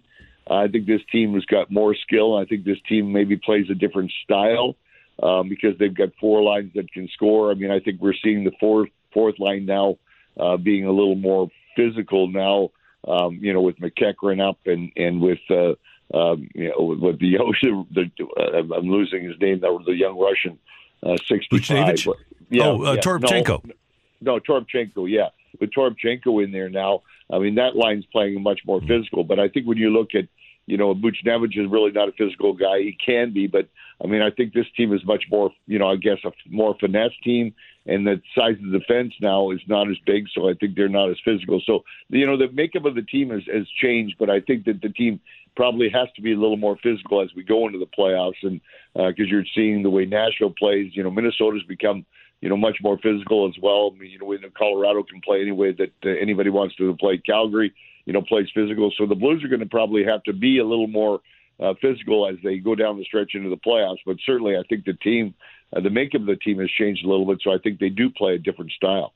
Hey, Bernie, one last thing before we let you go. From an athlete's, a great Hall of Fame athlete's perspective, what was your take on Albert Pujols coming back to finish his career with the Cardinals? You know what? I think it's great. I mean, these things are happening more and more now, and and you know what? Uh, you know what? The business of, of of sport now has changed so much over the years that uh, you know with free agency and and you know guys you know uh, have the opportunity to go and and I, I guess see if the grass is greener on the other side. But you know when you're beloved by a, an organization, by the fans. I mean, it's at the end of your career to get the opportunity to come back to a place where you really made your name, where you made your mark uh, I think is just absolutely something that is just marvelous to happen. Uh, and for Albert to come back, uh, you know, it would have been nice to see Brett Hull come back and and finish his you know, his career here. And I mean, I'm sure that the Edmonton Oilers would have loved to have you know Wayne go back to Edmonton for one last year, you mm-hmm. know, for what he had did there. So I think this is a great thing. It's a it's I guess maybe a trend that, that has been that was started in the last few years, and, and I think that it's fantastic. I think for the people here in St. Louis, they loved Albert, and for the fans, and Albert loved it here too. So I think this is really uh, a really great situation for Albert coming back. Bernie Federko, you're awesome. Thanks so much for the time. We do appreciate it. We'll talk to you soon. My pleasure. You guys have a great day. You too. See you later. That's our friend, the Hall of Famer Bernie Federko on 101 ESPN. Michelle, I got this tweet yesterday and I didn't bring it up, but I want to bring it up right now because Bernie uses the term the grass isn't always greener. Mm-hmm. Another ancillary benefit to Albert Pujols being back in St. Louis is that he can tell people like Tyler O'Neill and Harrison Bader mm. and Jack Flaherty, hey, look, you can go for the money, but the grass isn't always greener. I wonder how that will impact someone specifically like Jack Flaherty. Yeah, because obviously he thought he said it at his introductory press conference in Anaheim. Hey, we're going to win world championships here, and he didn't win a playoff game. And then he sees the Cardinals go to a World Series and go to four NLCSs and keep going to the playoffs. Matthew, to, to that point, I didn't think about this. How happy is Nolan Arenado right now that they that they, they got oh, a deal yeah. done? You know, he made that plea. Obviously, we played that audio the other, on, on Monday you know, this is a guy who has opt outs and has options potentially and, and, isn't, you know, here for, you know, locked in for six solid years. And mm-hmm. so making him super happy is, is, that's a huge thing that I just really haven't thought about until just now. And not only the winning aspect of this, but how many times when Albert wasn't here did he talk about the best fans in baseball and right. the environment that you have at Busch Stadium and playing in front of people that care about the product and care about the organization. It matters here. It really does. And it's not that way everywhere else. That's Michelle. I'm Randy. Matthew is here. Coming up the fight on 101 ESPN. We're right back to the Karraker and Smallman podcast, presented by Dobbs Tire and Auto Centers on 101 ESPN. Welcome to the fight on Karraker and Smallman. In the red corner, Average Joe Listener. And in the blue corner, the undisputed king of morning drive. Please welcome Randy Karraker. It's that time of day. It's time to fight on Karraker and Smallman, where Megamind, also known as Randy Karraker, our lovely co-host here, challenges one of our great listeners in a sports trivia competition. That listener today is Derek, who's joining us now on 101 ESPN. Good morning, Derek. How's your Wednesday? Uh, it's rainy and gloomy, but um, be hitting some errands here in a minute. So let's see what I can do. Nice. What kind of errands are you running, Derek? Uh, well, hit the gym, but then I got to go to Lowe's and then probably Kohl's. So nice. nothing exciting. No, So- unfortunately. As someone who recently got into the Lowe's slash Menards game, I, I know a lot of people love going to Lowe's or Home Depot or Menards. They love home projects. Those places give me so much anxiety. I walk in there, I'm like, there's there's too much. There's too many things that I need to do. I don't know how to navigate it. So good luck with that errand. thank you, thank you. All right, Derek, you ready to take on Randy? I think I am. Yeah, put him in. I think you are too. Good luck. All right, here we go. Question number one. What men's college basketball program has the most Elite Eight appearances without advancing to the Final Four? Is it Wake Forest, Xavier, or Missouri? Xavier. Albert Pujols set or tied five offensive records in Game 3 of the 2011 World Series, including tying the record for most hits, most runs, most home runs, and most RBIs in a game. And what record did he set outright? Is it total bases, doubles, or walks? Walks. Question number three, Derek. Who has started the most opening day games at DH in Major League Baseball history? Is it David Ortiz, Manny Ramirez, or Chris Davis? Total guess, uh, Manny Ramirez. And number four, when Secretariat won the 1973 Triple Crown, in which race did he set a track record with a win by 31 lengths? Was that at the Preakness, the Kentucky Derby, or the Belmont? Belmont. No idea. A good guess. All right, here we go. Confirming, waving in Randy, who's coming in. Derek, confidence check. How you feeling, bud? Not great. The old Mo, not great. Gosh, have we gotten more mileage out of any soundbite in the history of 101 ESPN than we did the uh, not great Not from great. Mo? I don't think so. Probably not. Just, I wonder if he knows that we utilize that so much. Yes. You think so? Yes. I'm going to go with yes on that one. I'll ask him the next time we talk to him. let's just I'll say he, him. he hasn't said the phrase low hanging fruit in a very long time. That's that's how I see it. Um, not great. What a great soundbite. Randy, please say good morning to Derek. Derek, good morning. How's it going? It's going good. How are you? I'm doing well. Thanks for listening. Thanks for playing. Hey, always. Thank you. Okay, Randy, you ready to go? Ready. Question number one from Megamind. What men's college basketball program has the most Elite Eight appearances without advancing to the Final Four? Um, it's it, there can't be many that have more than three like Mizzou. I'm going to go with MIZ. Albert Pujols set or tied five offensive records in Game 3 of the 2011 World Series, including tying the record for most hits, runs, home runs, and RBI. What record did he set outright? Okay. Um, so it was hits, runs, homers, RBIs. Those were the fir- first four. My guess would be, and this is a World Series game. World Series game record. If he set the record for hits, I'm going to go with total bases. Randy, who has started the most opening day games at DH in Major League Baseball history? Hmm. I think this is a uh, this is a two-way shot here, and because Edgar Martinez played a lot of third, and Papi did not play a lot of first. So Papi was basically 03. I'm to go with Papi with about 15. And when Secretariat won the 1973 Triple Crown, in which race did he set a track record with a win by 31 lengths? 31 lengths. This is, it's kind of like our show versus all the other sports shows in town. This is Secretariat in the Belmont. Also, happy birthday to Secretariat. Oh, shout out Secretariat. Secretariat. HBD, yeah. Uh, so, Randy, final answer? Yeah, it's because you've got the Kentucky Derby and then you've got the Preakness. And I actually have the the GIF or GIF. Did you see that the uh, inventor of the GIF or GIF died last oh, weekend? no, RIP, though. Gone too soon. So, but I do have the GIF or GIF of Secretariat pulling away and winning by 31 links in the Belmont. It's one of my favorite analogies. So, I'm not even going to do the normal fluff that we do. Matt, just ring it. Go crazy, folks! Go crazy! The winner and still champion of the fight, Randy Karraker. Brought to you by High and Dry Foundation Repair, home of the non-commission based Salesforce and hassle-free warranty. You want that again, Michelle? Yeah. Just win, baby. I think a lot of people didn't hear it because, you know, the sponsorship was going. Derek, I'm so, Randy was just absolutely out of his skull today. He It's so damn hot. Milk was a bad choice.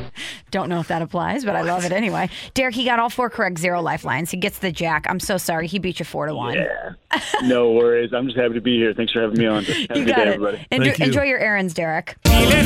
Man. Oh, it's too hot, too hot, too hot, lady. All I do is win, win, win, no matter what. Don't stop believing. Win, win, win, win. I'm winning. I'm winning. There we go. There we go. We good? It's a, yeah, it's about a, Should I? it's go- about all I can do. I think you've run through all of them. I think so. Yeah, we got to get some new ones in there. People keep. Oh, you, you know what? I haven't gotten through all of my. I need to remember this one though. You need Nelly. I am number one. Our St. Louis guy. That's a good idea. Yeah. I'll come up with a list because we are burning through these. You win every day. So, all right, let's go through the answers. Excuse me while I whip this out. What? Oh. This is a family program, It's, Randy. uh, Blazing Saddles. yes, that's, that's, an- that's an incredible quote, Paul. NSFW. Wow, Wow. That's Let's- incredible. Let's not do that. Okay, so for the love of God. I'd like to keep our jobs, people. Okay, so Missouri Now, is who can argue with that? Things have gone so off the rails quickly. So Missouri is the men's college basketball program that has the most elite eight appearances without advancing to the final four. Let that one set in. MIZ. Rough. And it's You even worse like than it. I it's even worse than you do. Randy guessed. He said, "There's no way anybody has more than three. It's four. It's four. How have they done it four times? Yeah, but one was before our time, right? Still. Yes, but still. You know what that means? They're due. I still They are carp good. about the Hawks winning a championship in St. Louis. You'd bet your bottom dollar if Mizzou had gone to one in the 40s, I'd be talking about That's it. true. Yeah. You know what? We don't say that enough. I'll, you bet your bottom dollar. I'm We a need big to- Annie fan. We need to bring Bet that your back. sweet Bippy. I thought you were gonna, you're sweet behind. It's your sweet Bippy. Yeah, let me see if I can find What's that for that you. Well, from? well, well, you're going through the answers. I've never heard there- of Back in the day, there was a show called Rowan and Martin's Laugh-In, I think. Rowan and, think- Martin's Laugh-In. Yeah. that was the title. Yeah, see, I'm an old person. Is that the one that Nixon appeared on? Like after he got impeached? Yep. Oh my gosh! Wow. I, I I've only ever heard it called Laugh-In. I didn't know it had a had a sponsor or the host name before it. Hmm.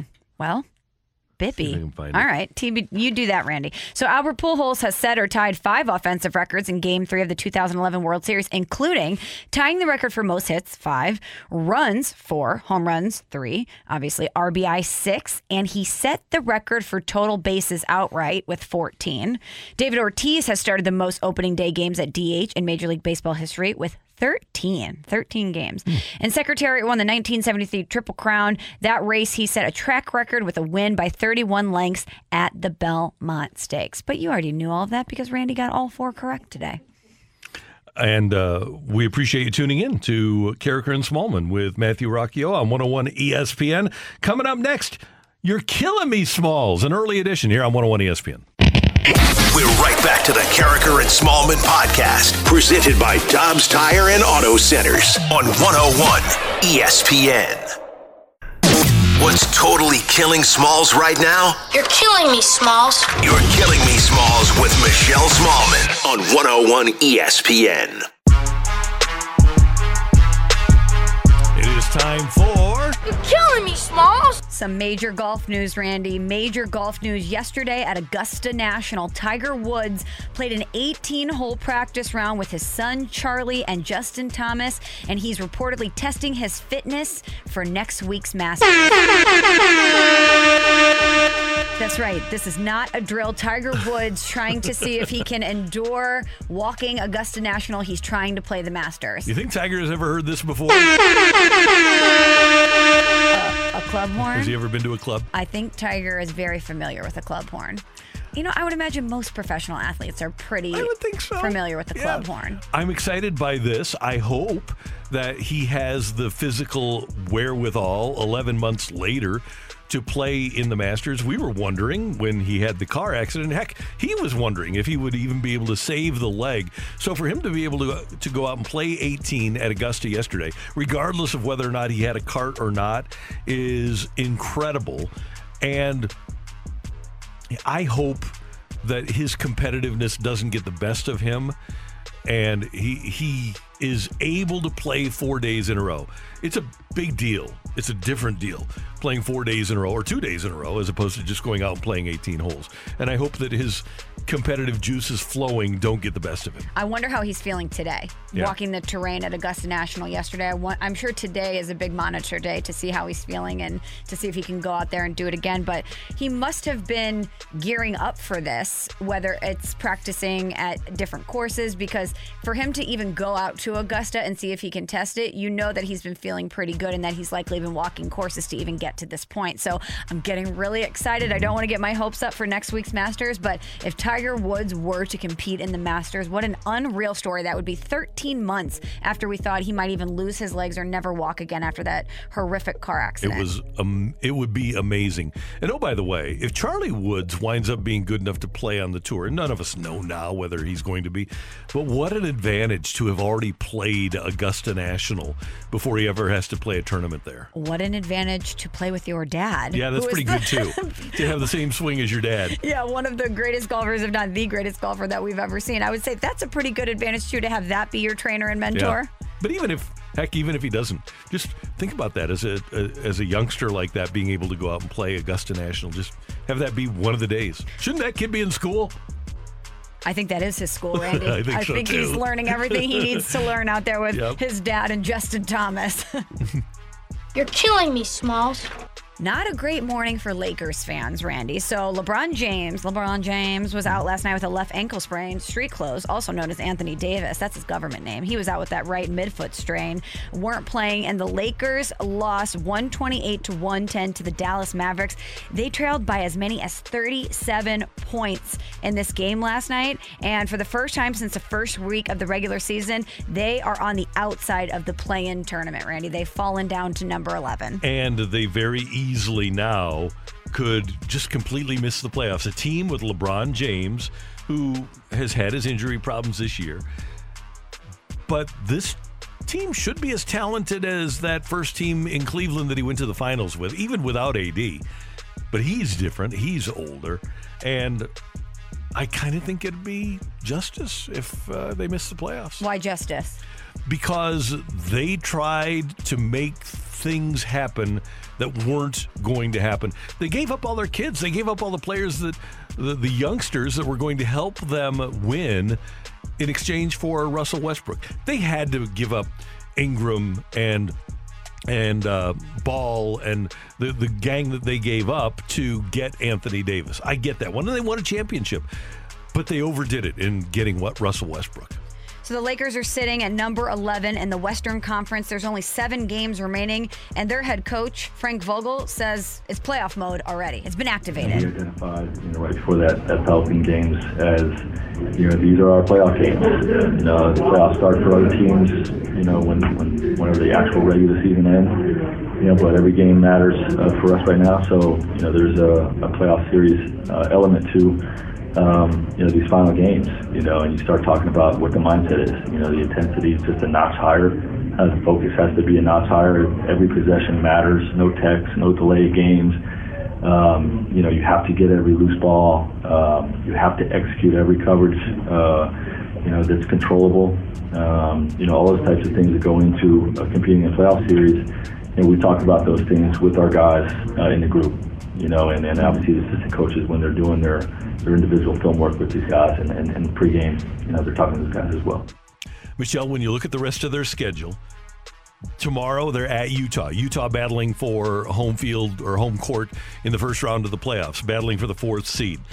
Then they are going to have New Orleans at home. The Lakers are. New Orleans has owned them this season. Then they visit Denver. Denver battling with Utah for that fourth seed in the West. Then they go to Phoenix, best team in the West. Then they're at Golden State. And then Golden State now, even though they're diminished because of injuries, they're battling for playoff positioning. Then Oklahoma City at home. Oklahoma City has beaten the Lakers this year. And then they go to Denver again. They very easily could not win another game. Wow. Lakers. You're right. Not a not great, Randy. Matthew, who's, who's our uh, NBA insider here. You're our Brian Windhorst. Windy, go to it. I, well, I told you about this yesterday, Randy. That means we're going to see no more LeBron on the graphics for the Lakers Twitter. They don't. They don't put him up when they lose. That's great. Yeah, Th- that's a great story. Is that for every Lakers loss this year, LeBron has never wound up on a Lakers graphic. Hmm. They, they've never used LeBron or Westbrook in a losing graphic this season. A YouTuber went through their entire like four like sixty games of their of their post game posts, and not a hmm. single time has he ever been used on a losing graphic. Don't want to blame the king. Nope. That wasn't his contract either. You're killing me, Smalls. Randy Cardinals and Nationals today. 12:05 start for the Redbirds. Would you like the lineup? I would. Yeah. Hold on. That's a fast lane thing, Yep. Well, if we're doing the lineup, I guess we need to steal their club horn. but no? I'm not going to guess. Okay, let's not guess. We've got Carlson, Goldie, O'Neill. Get that club horn ready. Coming in. Hitting fourth for your St. Louis Cardinals, Albert Pujols at DH. Rounding out the lineup, DeJong, Molina, Bader, Edman, and Donovan. I'm excited about Albert hitting fourth and DHing for the Cardinals. It's going to be great. I can't believe I just said that out loud. Batting fourth for the St. Louis Cardinals in 2022, Albert Pujols. Amazing. It's fantastic. You're killing me, Smalls. And finally, Randy, I saw this on social media yesterday. And you know, I see certain things and I just I know it's content that's tailored for you. And we didn't really get to talk a lot about the Chris Rock, Will Smith slap heard around the world because oh, Albert Pujols got signed back to the Cardinals, which I think is a little bit more important, at least on this show.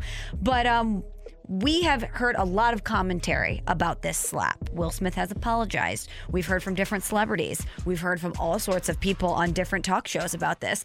But there's one person who we haven't heard from yet that I know you've been dying to hear from, and that's OJ Simpson, who took to Twitter yesterday to give his thoughts on Will Smith assaulting Chris I'm sure Rock. it's a sharp response. It was unfortunate. I, I, I think Will was wrong. Uh, look, I understood the feeling. Now, uh, in my life, I've been through a lot of crap when I was raising two young kids, and every comedian in the country had an OJ routine. And don't think I wouldn't want to be slapped a couple of those guys, but you got to accept it's, it's humor. And I didn't even think that was all that egregious. I thought it was a semi unfunny joke, but I, I I don't know. I don't get it. I know this. After what happened to me in Las Vegas, if I would have done that in front of a billion people watching around the world, they would have given me life without. I'm just saying.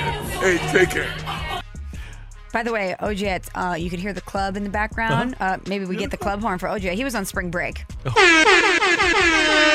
checking in from the club. So I really thought that he was going to say I could relate because I've had blackout rage before.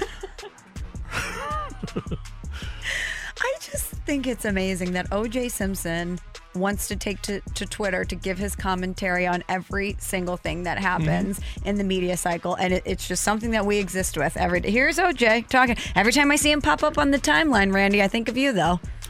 Well, I'm glad that you do because it's it's staggering the amount of content that he has provided us over this. It's it's amazing. It's Are you the Norm Macdonald of what, ESPN when it comes to the O.J. Simpson jokes? I think my humor is a little bit more cutting Then, oh my than O.J. Simpson's. He really does take a stab at current events, you know? He does. And you know what, Michelle? I know a lot of people got fired up over Will Smith slapping Chris Rock. I didn't lose my head over it. Randy, that's too far. Too far. That's it. That's the end. You're killing me. Smalls is over. Fade the music. We're going to break. Too much, Randy. Coming up, the Cardinals. the Cardinals will make me happy in 2022 if on 101 ESPN. We're right back to the Karraker and Smallman podcast, presented by Dobbs Tire and Auto Centers on 101 ESPN. Opinions matter. Time now for today's big thing with Karraker and Smallman on 101 ESPN. Brought to you by Sydenstricker Nobbe John Deere. Find them online at snpartners.com.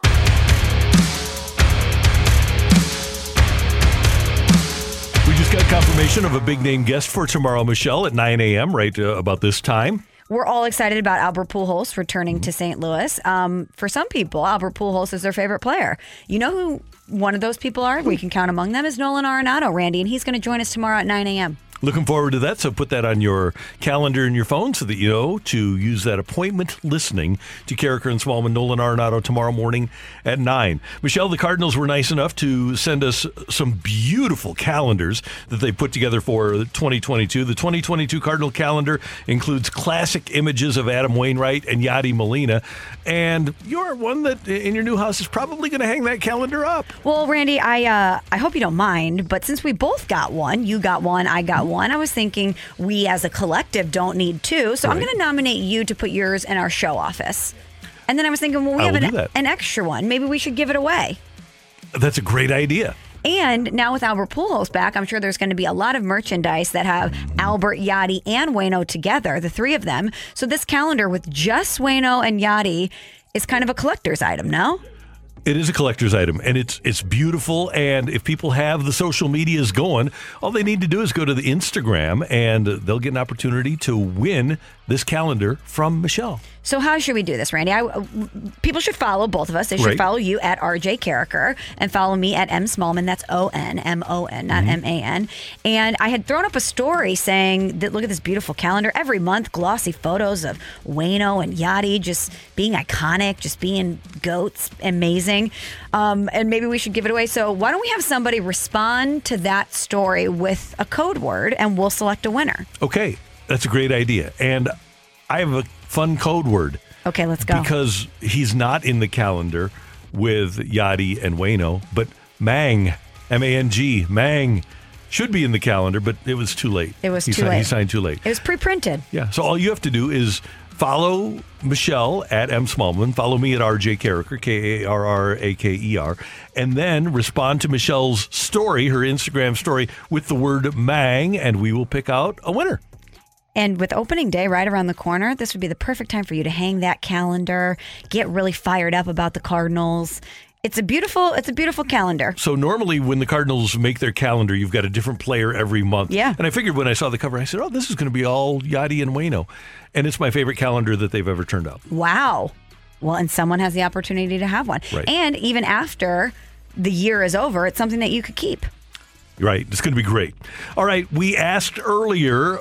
The Cardinals will make me happy in 2022 if that's the Mad Lib. And we've got some texts and we've got some mic drops that we want to get to. And let's get to Tim on 101 ESPN. Good morning, guys. Um, the Cardinals will make me happy if, and it just depends on a few situations. I think depending on where you're at in the All Star break, if you're in first or second place in the division, the Cardinals will make me happy if they make a move to, you know, on paper guarantee they're making a playoff spot. If they show, you know, if they're close enough and they show that they can go and get a guy to make them a clear favorite in the division, that would make me happy. And I would suggest, and yes, I do think Milwaukee is better, but I think the Cardinal lineup is better. What makes Milwaukee better now is Burns, Woodruff, Peralta. Yeah. Are they going to be able to duplicate what they did last year? Is Josh Hader going to be able to keep going after all the innings that he's thrown in the last three years? Devin Williams was hurt last year. How good are the Brewers going to be? And if Flaherty comes back, if, big if, then all bets are off. I don't think that the Cardinals can make a move now that you say that guarantees they're going to make the playoffs. I believe the only team in the National League that's guaranteed a playoff spot as we sit here on March 30th is the Dodgers. Yeah, I would agree with that. Um, but with the Cardinals, I have no questions about the defense. I, tend to think that June was such an outlier last year. If you look at the rest of the offensive production from the Cardinals, would you have liked more? Sure. Were you okay with it? Yes. And I expect them, now that everyone's on the same page philosophically, Randy, Mhm. to be fine when it comes to their offensive production. All the questions that I have are about pitching and about health. and that's reasonable. And by the way, one of the things that they need to do, and we've mentioned this stat before, you got to keep number 48 healthy. Last year, mm-hmm. when Harrison Bader played, the Cardinals were 61 and 41. They were 20 games over 500. And when 61 and 40, I'm sorry, 21 games over. 61 and 40 when Harrison Bader played, 29 and 32, under 500 when he didn't. 21 games over when he played, under 500 when he didn't. So keep him healthy. Do you think he's kind of the Oskar Sundqvist of this Cardinals team? A little bit of an engine? I think so. And there's an old adage, and a lot of teams, especially in an analytics era, don't adhere to this. But I think it still applies. If you're strong up the middle, you're good. And I don't know that you can find a better up the middle defensively than Molina, whether it's Sosa or DeJong, Edman, and Bader. I don't. I don't think that you can. Or let's get to Lisa on 101 ESPN. Morning, all. So, what would they do to make me happy is recognize throughout the season something that can make the team better and do it. You know, like really do something to impact the team. Because I understand the nostalgia we're going to have. Randy, this reminds me, Michelle reminds me of the 98 season where we're, you know, we were hung up with McGwire, now we're hung up with these three. I actually would like our team to be trying to win in October again. So when they recognize something through midseason, really do something to impact and make the team truly better. I totally get that. And as we've said earlier in the show, Hello? You play to win the game. at the end of the day, that's what you're doing. But my question would be with Albert, with the addition of Albert, are the Cardinals worse or are they better? I don't think they're worse. And, and I know that people want wanted to go get Castellanos, and I was in that camp. He's a hundred million, and Pujols is two and a half million. I, I would suggest, and I was thinking about this this morning, and I'm, I'll look it up for you, and I'll have it for you tomorrow. Look at all the free agents that signed for two and a half million dollars or less this year, and tell me who you wanted more than Pujols. And Dick Vermeil always talked about people would say, well, why would you sign Gaylon Hyder? What difference does a guy like that make? Why would you sign Charlie Clemons? And DV was really big on filling out the bottom of the roster. He said that's where you win, is with depth at the bottom of your roster. Your, your top level talent is going to be top level talent. But when you have injuries, you need to fill out the bottom of your roster. And I think the Cardinals improved the bottom of their roster by replacing Juan Yepez with Albert Pujols. So there you have it. Coming up next, we're going to talk some STL City SC with Taylor Twellman of ESPN. The native St. Louisan joins us next on 101 ESPN. We're right back to the Karraker and Smallmon podcast, presented by Dobbs Tire and Auto Centers on 101 ESPN. Michelle Smallmon, Randy Karraker, great to have you with us, and always great to go to the Brown and Crouppen Celebrity Line when waiting on the other end is St. Louisan Taylor Twellman of ESPN. He is the preeminent soccer expert in America, and it's always great to have him with us on 101 ESPN. Good morning, Taylor. How you doing? How are you, Randy? Uh, what's your Venmo for that intro?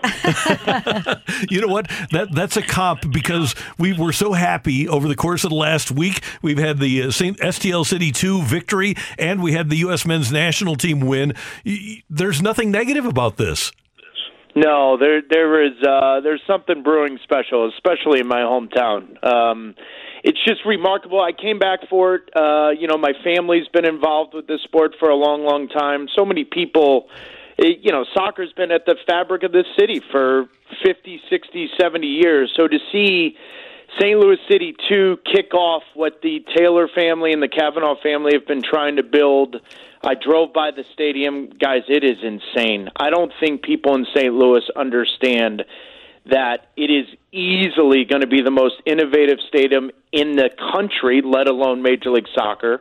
Uh, what it's going to do to that city. But Randy and Michelle driving around and understanding like it doesn't look like a spaceship landed in the middle of this uh, of the city and just built a 250 million dollar stadium. It's like ingrained next to Union Station. You have to kind of find it. I, I don't think people fully understand how special of uh, uh, of a building it's going to be game day experience, and ultimately the pressures on Lutz Pfannenstiel and everyone to make sure they bring a winning team from opening day. You're right, Taylor. It's an absolutely beautiful building, and I can't wait for people to experience it. But you were on the call for the MLS Next Pro match, and it was a sold out event. A lot of people were there. It seemed like a great scene. But for those who weren't, take us there. Tell us what the environment was like. Honestly, Michelle, it just was going down memory lane for so many of us because that field has brought so many memories to so many people in the world of soccer down at Hermann Stadium at St. Louis U. Even before it was Hermann Stadium, my father won a state championship on that field for St. Louis U High. So it just it, it was surreal in the sense that we all know the history of St. Louis University. We all know the history of soccer in this in this city for what it's done since the 1950 World Cup. So to be there where it's kicking off and almost as if it was passing the torch to the Taylor family and to the Kavanaugh family to now take it to the next level, to now move it on to where it should be, and that is in a state of the art stadium. So for me, 6,000, 7,000, however many was there with the overflow, it just felt like the real the real proper way to say, you know what? This is what soccer has always been in St. Louis, but we are now ready for what soccer is going to be.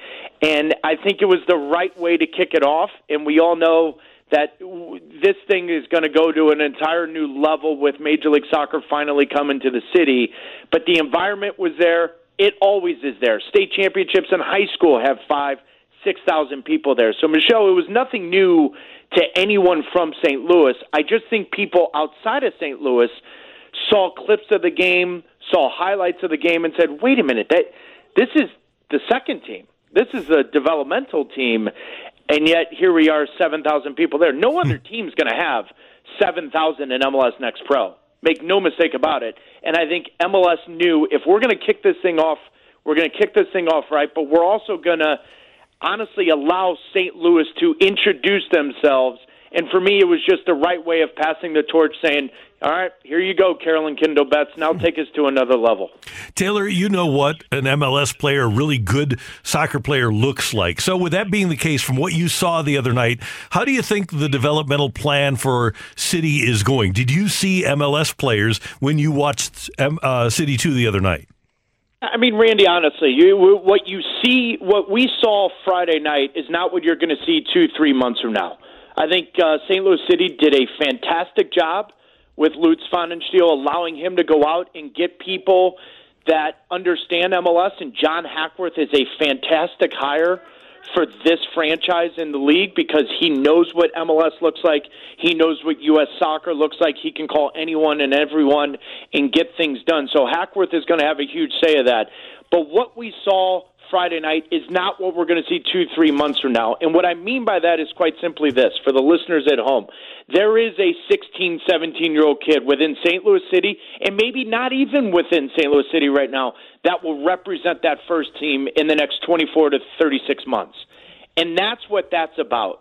It's less about winning those games, even though you want to build a winning culture. It's more about giving the 12, 13, 14 year olds in the city that have been there since 1950 of saying, listen, now your dream can be had and you can actually represent your city at the highest level of soccer in this country.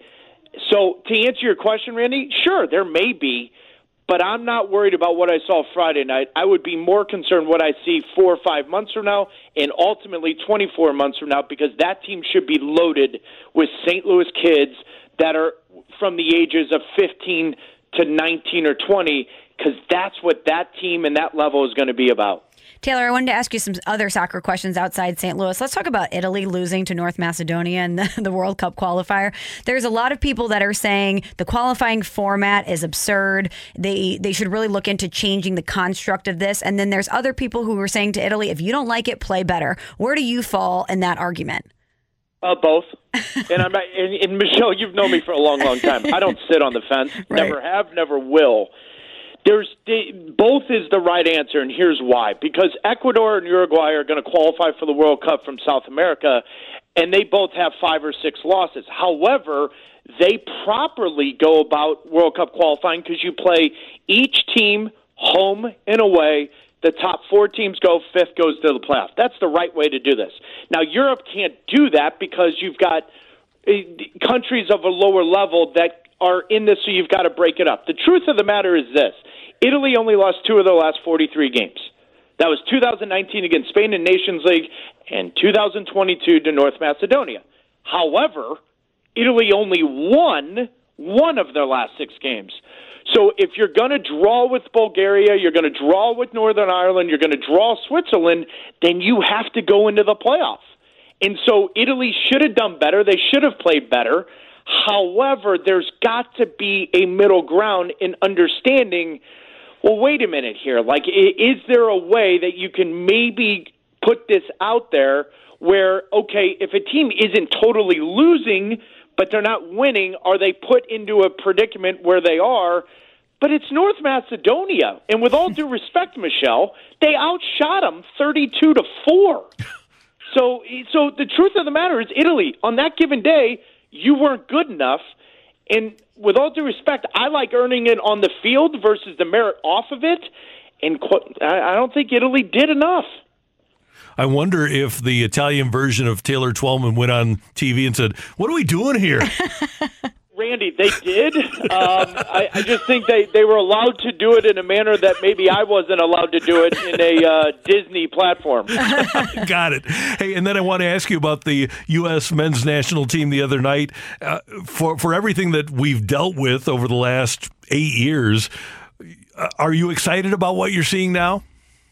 Yeah, I am. Um, you know, I, I say that hesitantly because it's still CONCACAF, and we have not – Randy, over the last four years, seen the United States men's national team partially due to COVID and partially because of the new layout of friendlies and what we haven't seen them against high level competition.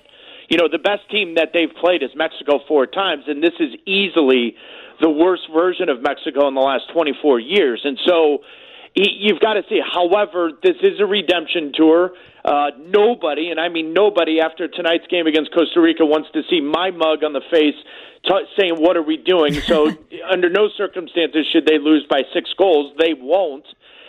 But the next question is, well, where do they fit in the World Cup landscape? Where do they fit in the world?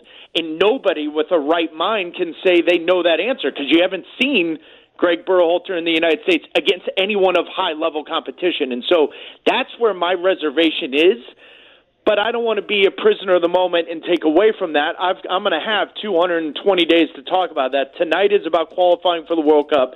Tonight is about getting rid of the what are we doing gifts in memes, and that is ultimately why I'm looking forward to tonight. Taylor, I hate to break it to you, we're never going to get rid of those. They're stuck. They're stuck there forever. Uh, and finally, Taylor, well, Michelle, the last two years, I feel like that meme worked for a lot of things. It sure yes, did. it did. It absolutely did. Well, last thing, Taylor, as a native St. Louisan, as a sports commentator, as a sports fan, I wanted to get your reaction to Albert Pujols returning to the St. Louis Cardinals. It's where he should say goodbye. This is where he should say goodbye, and I will always applaud, and I've said this on the record, and I'll say it again. The Cardinals did right with that renewal, and he went to Anaheim and all of that. However, it just didn't look right. It just didn't feel right. He wore the red, red and white out in Anaheim, California. Yet all of us felt like, well, technically he's wearing Cardinal red. Let's be honest. um, for me, this is the right go, the, the right way to go out. Albert deserves this. The St. Louis fan base deserves this. Uh, DeWitt and the family, all the they all deserve this, and so I hope he gets a fantastic year where he's healthy and gets to do this the right way because that is the way Albert played his entire career. Uh, those of you that are listening that know I was in the state uh, tournament in high school, and Albert was on the other side of the field in the bracket. So uh, I've always watched Albert out of the corner of my eye to see what kind of career he's had. I, if you asked me in 1997 if he was going to hit over 650 home runs, I would have told you you're out of your mind. Well, guess what? I was out of my mind. But it's the Michelle. It's the right way to end this thing. Taylor, it's so great to hear your voice. We have to do this more often, especially heck, we're inside of a year now before St. Louis City SC plays, so we need to catch up here on this show more often. Absolutely. Randy, Michelle, the show's fantastic. Keep it going. You too. Thanks. Take care. That is the great Taylor Twellman on 101 ESPN. Michelle, Randy, coming up, we're going to talk to one of Albert Pujols' teammates from the 2006 World Champions, along with teammates with Yadi. He was a backup to Yadi and Adam Wainwright. Gary Bennett joins us next on 101 ESPN. We're right back to the Karraker and Smallmon podcast, presented by Dobbs Tire and Auto Centers on 101 ESPN.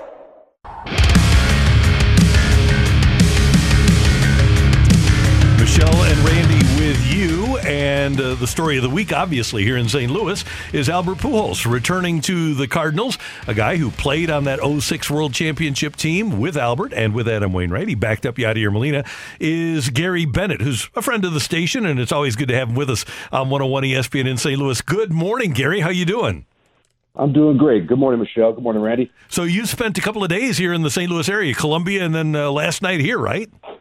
I did, yes. Uh, uh, watched the game last night in Sauget. I guess that's how you pronounce that. Correct. Uh, Illinois playing Illinois playing Missouri. So uh, yeah, I did spend a little bit of time in the area. Awesome. Well, Gary, we need to get your immediate reaction when you heard that Albert Pujols had signed a one-year deal to return to the Cardinals. What was your first thought? Oh, I mean, I just this is awesome. You know, um, no no offense to the Angels. Uh, oddly enough, same color scheme, but he never really looked as good in that uniform as he looked in the Cardinal uniform. That's that's without question. And it's interesting because we've talked to so many people who talked about the impact that he had last year on going to a, a veteran Dodgers team. Gary, you bounced around and, and you had a leadership role with a lot of teams. How does that manifest itself? How do you try to help out young players? Oh, I think you know it's oddly enough in this this time in baseball, everyone's talking you know analytics and, and a lot of technique and, and mechanics and when you get to the major league level, um, 90% of us, probably 95% of us, have very, very similar talents. The other 5% are just gifted beyond belief.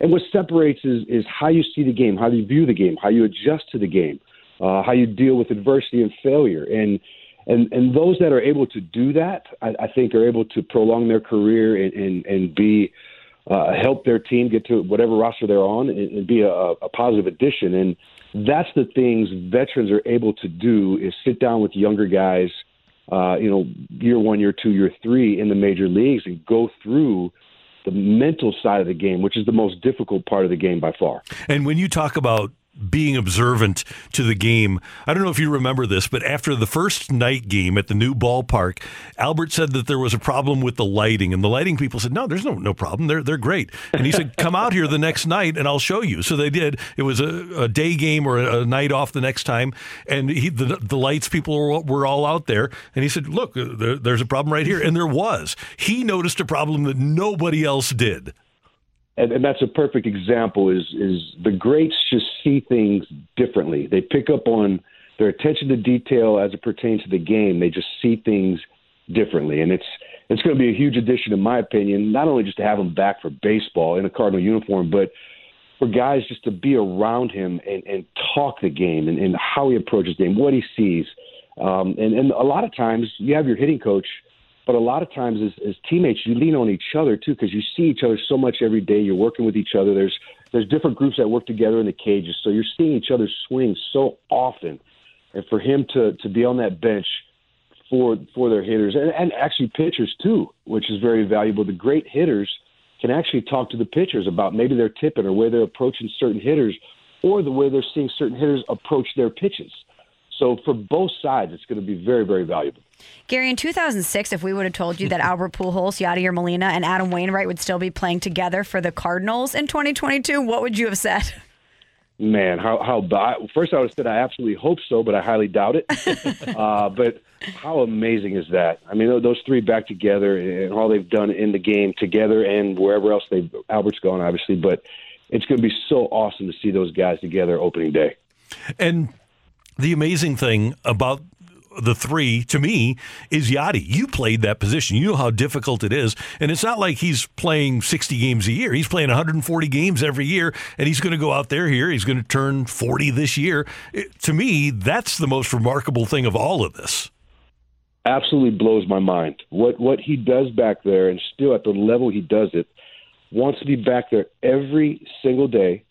Doesn't want days off and the level that he still performs at with the wear and tear, the miles he's put on his body squatting back there is it blows my mind. It's absolutely mind boggling. Gary Bennett, former Cardinal catcher, with us on 101 ESPN, and you were with him early on in his career, but you've watched, you still pay attention to the Cardinals. Gary, what is it about Yadier Molina that lets him make his pitchers better? I think going back to what I mentioned with um, you know veteran guys watching the game, experiencing so much in the game, what he's seen behind the plate, the guys he's caught, the situations he's caught in, um, that experience and that wisdom that he uh, can impart on on young guys, and because with young players, you know the game speeds up on you. It's it's the best of the best, uh, big crowds, a lot of energy. Um, sometimes things don't always go that well, mm-hmm. and um, your brain in your brain things speed up, and the ability just to walk guys through. Hey, I've, this is what I've seen in the past. This is what I've seen you do in the past. This is what I've seen others do in the past. This is what I know about this hitter.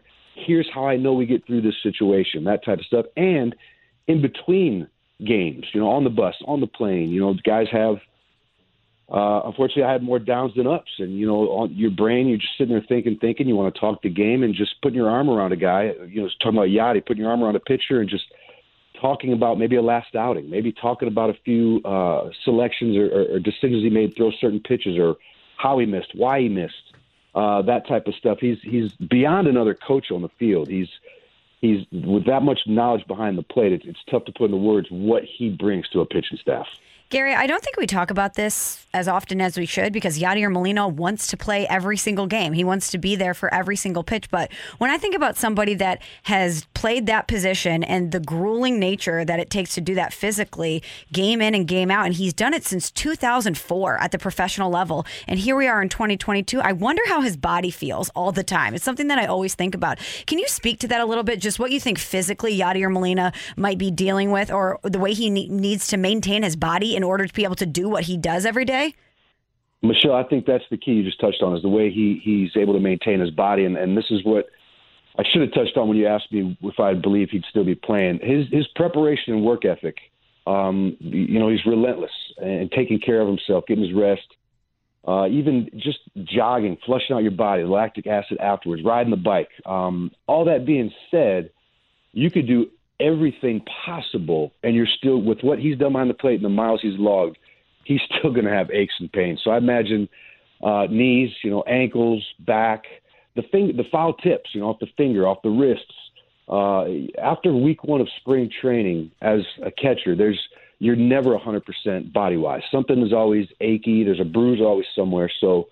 Um, I, I would just say I would think most of his discomfort, if he has any, um, hopefully he doesn't, but I'm betting he does, would be around the hips and the knees and the back. You know, and that that just the squat and the up and down, the bending, uh, the quick movement side to side. Uh, before you know the collisions at the plate he's had, that's a little less in today's game, but still all that adds up to the, the wear and tear. So uh, hopefully he feels as best he can, but there's no doubt there's some little aches and pains.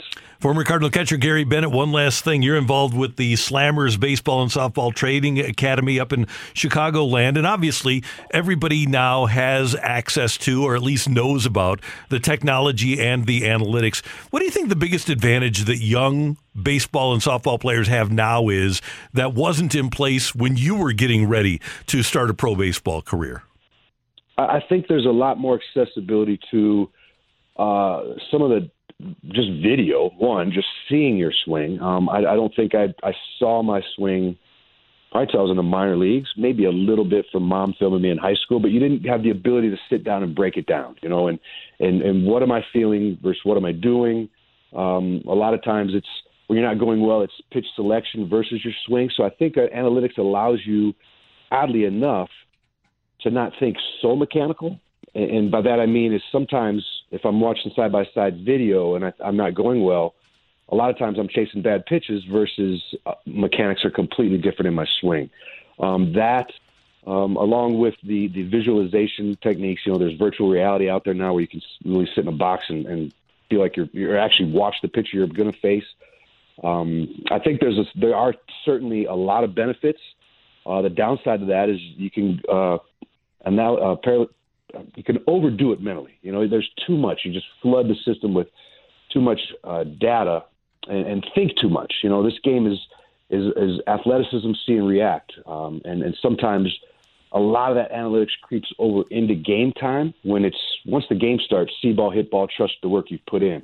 But I think the downtime, the the workouts, the uh, the one-on-one lessons in a cage, or or your private, le- you're by yourself in a cage and seeing video. I think that's where it helps the most. Hey, Gary, it's great to hear your voice. Thanks for your insight on uh, this Cardinals, and it's going to be a great run for those three in uh, their presumably final season in Major League Baseball. But it was great to, to hear your know, voice. Yeah. Thank you, guys. Thank, thanks for having me. Really appreciate it. We'll do it again soon. That's uh, Gary Bennett, former Cardinal catcher, joining us on 101 ESPN. He was just going to say there. I heard him say, "You never know," and he's right. You do never know. Yadier Molina could change his mind. we may be talking about him two years from now. Who knows? We're going to head down the stretch with Karraker and Smallmon on 101 ESPN. We're right back to the Karraker and Smallmon podcast, presented by Dobbs Tire and Auto Centers on 101 ESPN.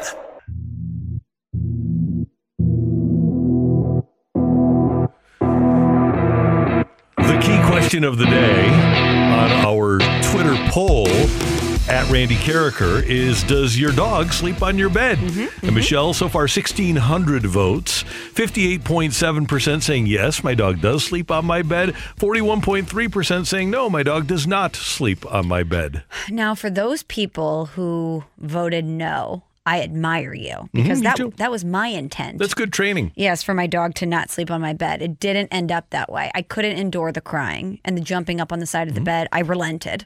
My dog owns me. Definitely got the better of me. So, for those of you who stuck to your guns and stuck to the training, I really do appreciate and commend you. I wish I was you. My dog actually shares a pillow with me. Okay, Randy, that's too much. So that's it's just the way it works. I don't have any choice. Shares a pillow. yeah. Wow. And you have a golden retriever. You have a big dog. Right. Yeah. Well, sometimes it's her, sometimes it's Moose, but one of them always seems to find their way up to my pillow. Wow. Yeah. So you basically have no ownership of your own bed. No, I don't have any ownership of my own life. What do you mean? Come on. No, those dogs control the house. They do? Oh, they're they're in charge and they know it. Yeah. Well, on your Instagram feed last week, we did see uh, Darby Shaw, right? Darby Uh, Shaw's yeah, birthday. Shawshank. Shawshank sitting at the breakfast table, Eating breakfast at the breakfast table. sitting in a chair with a tutu on for her birthday. Yeah. So I I can see how they run your life, and Yeah. people should see that on your Instagram because it was an, a hilarious photo. That Instagram at RJ Karraker. And you can go to Michelle's Instagram at M Smallmon, S M A L L M O N. And Michelle is giving away her Cardinal calendar for 2022, which features Yadier Molina and Adam Wainwright. That's right. It's a collector's item now because Albert Pujols is back in the mix. I'm sure they're going to put out a lot of Cardinals giveaway content with Albert, Yadi, and Wayno. But this is a great calendar. It has Wayno and Yadi just doing their thing, just being icons every month. Great photos. And since Randy got one, I nominated him to put his in his show office, and we're going to mm-hmm. give ours away. So all you need to do is respond to my story with the code word Randy, which is Mang, because you've got Wayno and you've got Yadi on the calendar, and so you need the other guy. So Mang. M A N G, is the code word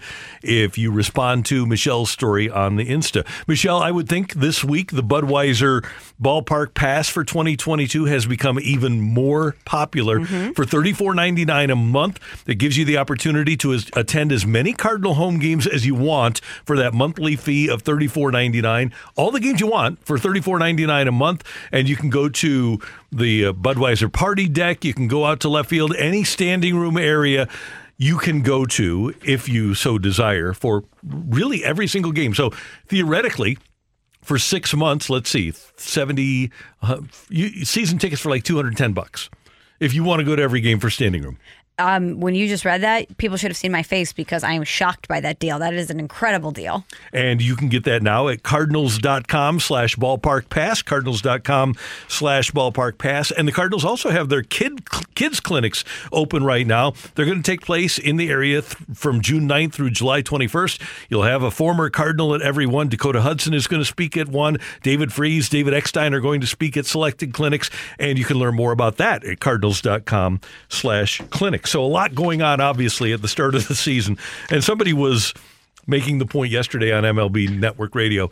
Isn't it remarkable that a month ago, the center of the baseball universe was Roger Dean Stadium because of negotiations that were taking place, and we all hated baseball because yeah. they couldn't come to a CBA. A month later, the center of the baseball universe is Roger Dean Stadium because Albert Pujols is walking down the right field line to the Cardinal dugout. That's such a good point, and it proves that uh, all wounds can be healed because how mad were we? We had how how many conversations, Randy, did we have of are you not going to buy tickets this At year? least ninety nine. Yeah, because, because we're we're mad at baseball. Or Adam Wainwright and Yadier Molina going to be enough to get you to come back? And I think there were some people that those two were enough to get them to buy tickets. But you add Albert Pujols, who is probably the single greatest player that most of us have ever seen in our lifetimes wear this uniform back into the mix, and it just brings back all of those memories. It brings back that excitement. Even though he's not the Albert Pujols we last saw wearing the birds on the bat, it invigorates you, reinvigorates you. Albert will be hitting fourth today against the Nationals. He'll be the DH for the Cardinals. My anticipation, Michelle, would be that on opening day against a left hander, he's probably hitting sixth. You're probably against a lefty, probably go Carlson, Edman, Goldie, Arenado, O'Neill, or maybe you hit O'Neill third. So maybe uh, Carlson, Edman, O'Neill, Goldie, Arenado, and then hit Albert sixth. If it wasn't a left-handed pitcher, do you still find a way to get him in there for the home opener? He, he comes up as a pinch hitter at some point. Yeah, yeah you figure even it if out. it's against a right-hander. Yeah, and I know that the Pirates don't want to do that. They don't want to bring a left-hander into the game because he's a threat off the bench. But I think it just makes sense when you have 45,000 people there and he's so excited about it and you know the crowd is going to be jazzed that you get him into that game. Well, I think the 45,000 people would be chanting Albert, Albert. I think you might be forced to make that move whether you want to yeah. or not. No pressure on Oli Marmol in his first game managed in the, the, National League. But that's a good way to get some goodwill towards yeah. the fans, though. We know what you want. This is what you're here to see. Okay, here you go. Of more immediate regular season interest, the Blues and the Canucks tonight tonight. Pregame at 8, action at 9, and the Blues with a three game Western Canada trip. And Michelle, you mentioned earlier that every game is a playoff game, and it really does feel like things could fall out of. Uh, out of good graces, out of, out of goodwill for the Blues in a big hurry because right now they're fourth in their division. You can't afford to lose games. Now, these are three good teams that they're playing, at least three teams that are going to be in the hunt Vancouver, Edmonton, Calgary as Bernie Federko said, you've got to get points out of all of these games. Now, there's 17 games left, I believe, right? 17 games down the stretch. Right. Every single one is going to have that playoff vibe, but I think you're going to really learn a lot about this team in these next three games. And you know what? Actually, we say that, and then they could completely regress. They could come out flying, have an unbelievable road trip, and then regress. That's kind of been the book on this team. But if if they do that, then I think a lot of people are not going to have a lot of confidence in this team, even if they sneak into the playoffs. Are you sunshine lollipops? Do you believe that they're going to make the playoffs, or do you think they're going to miss? I think they're going to make the playoffs, but I don't think I'm going to have a great feeling about them as they enter the playoffs. I kind of think they might make the playoffs as a wild card. Mm-hmm. And then if you have to play Calgary in the first round, I don't feel good about that. Is there really any matchup that the Blues could have that you would feel great about? I mean, we're talking about No. the identity and consistency of this team, and we're knocking on the door of April. Yeah, uh, there's so much parity in the sport too. Yeah. They're e- even really, really, really good teams. Like we were talking about the Metropolitan Division yesterday with Carlo Colaiacovo, how the the Maple Leafs, if right if right now they're going to play either the Panthers or the Lightning or one other great team. Uh, Whoever they play in the first round, they're going to have their hands full. And the Leafs are a good team. Mm-hmm. So it's going to be tough for the Blues. That's all there is to it. We've got a balloon party coming up with Tim McKernan, and I called him Ajax It's kind of like my version of Nadub for broadcasters. Action Jackson. Now he's Ajax. You know, you haven't given me any nickname like that, which I appreciate. Smalls. You're, it, it doesn't go with Smalls. Like M Smalls, I, I can't make that work. You are trying to make Nadub happen, and you think M Smalls can't happen? It just doesn't flow. Nadub flows. Does it Yeah. below? You can't make- Mac Mac. You sound like Chris Berman. Back Mac Mac Mac Mac. Can't do that. Well, Mac Mac is just fun because I know he's not going to be here for very long. So it's just a fun. What did you call it earlier? Not a little ditty. What was the thing you said oh, earlier? Oh, bet your sweet Bippy? Your sweet baby. yeah, we'll we'll have that tomorrow. A great job by our producer, engineer, the one, uh, the only Matthew Rocchio. Thank you. Pleasure. And Michelle, this was awesome. It was a great hump day, Randy, and, I And- ho- I look forward to giving someone a calendar later today. It's going to be great. And by the way, we're going to keep doing Mad Libs once a week because we liked it so much and you liked it so much. And of course, tune in tomorrow, 9 a.m. Nolan, Ar- Nolan Arenado. oh, that's right. Nolan Arenado tomorrow. Oh, that's right. You may remember him, Nolan Arenado. I know we've been talking a lot about three other guys, but pretty good player. Nolan Arenado tomorrow morning at 9. By the way, the midday show is going to have the new Mizzou coach, Dennis Gates, on, and he can talk about going to players' weddings. It'd be great. Randy, give him a chance. Okay, I will. He's getting some. He's getting some JUCO guys. He's doing well in the transfer portal and the JUCOs. There you go. Give him a chance to so, to see what he can do before you are mad at him because he says he wants to go to players' weddings. The thing is, you go, you, you get to tenth or eleventh in the SEC, and you're a success. You look pretty good. I love that I'm talking you off the ledge about Mizzou hoops.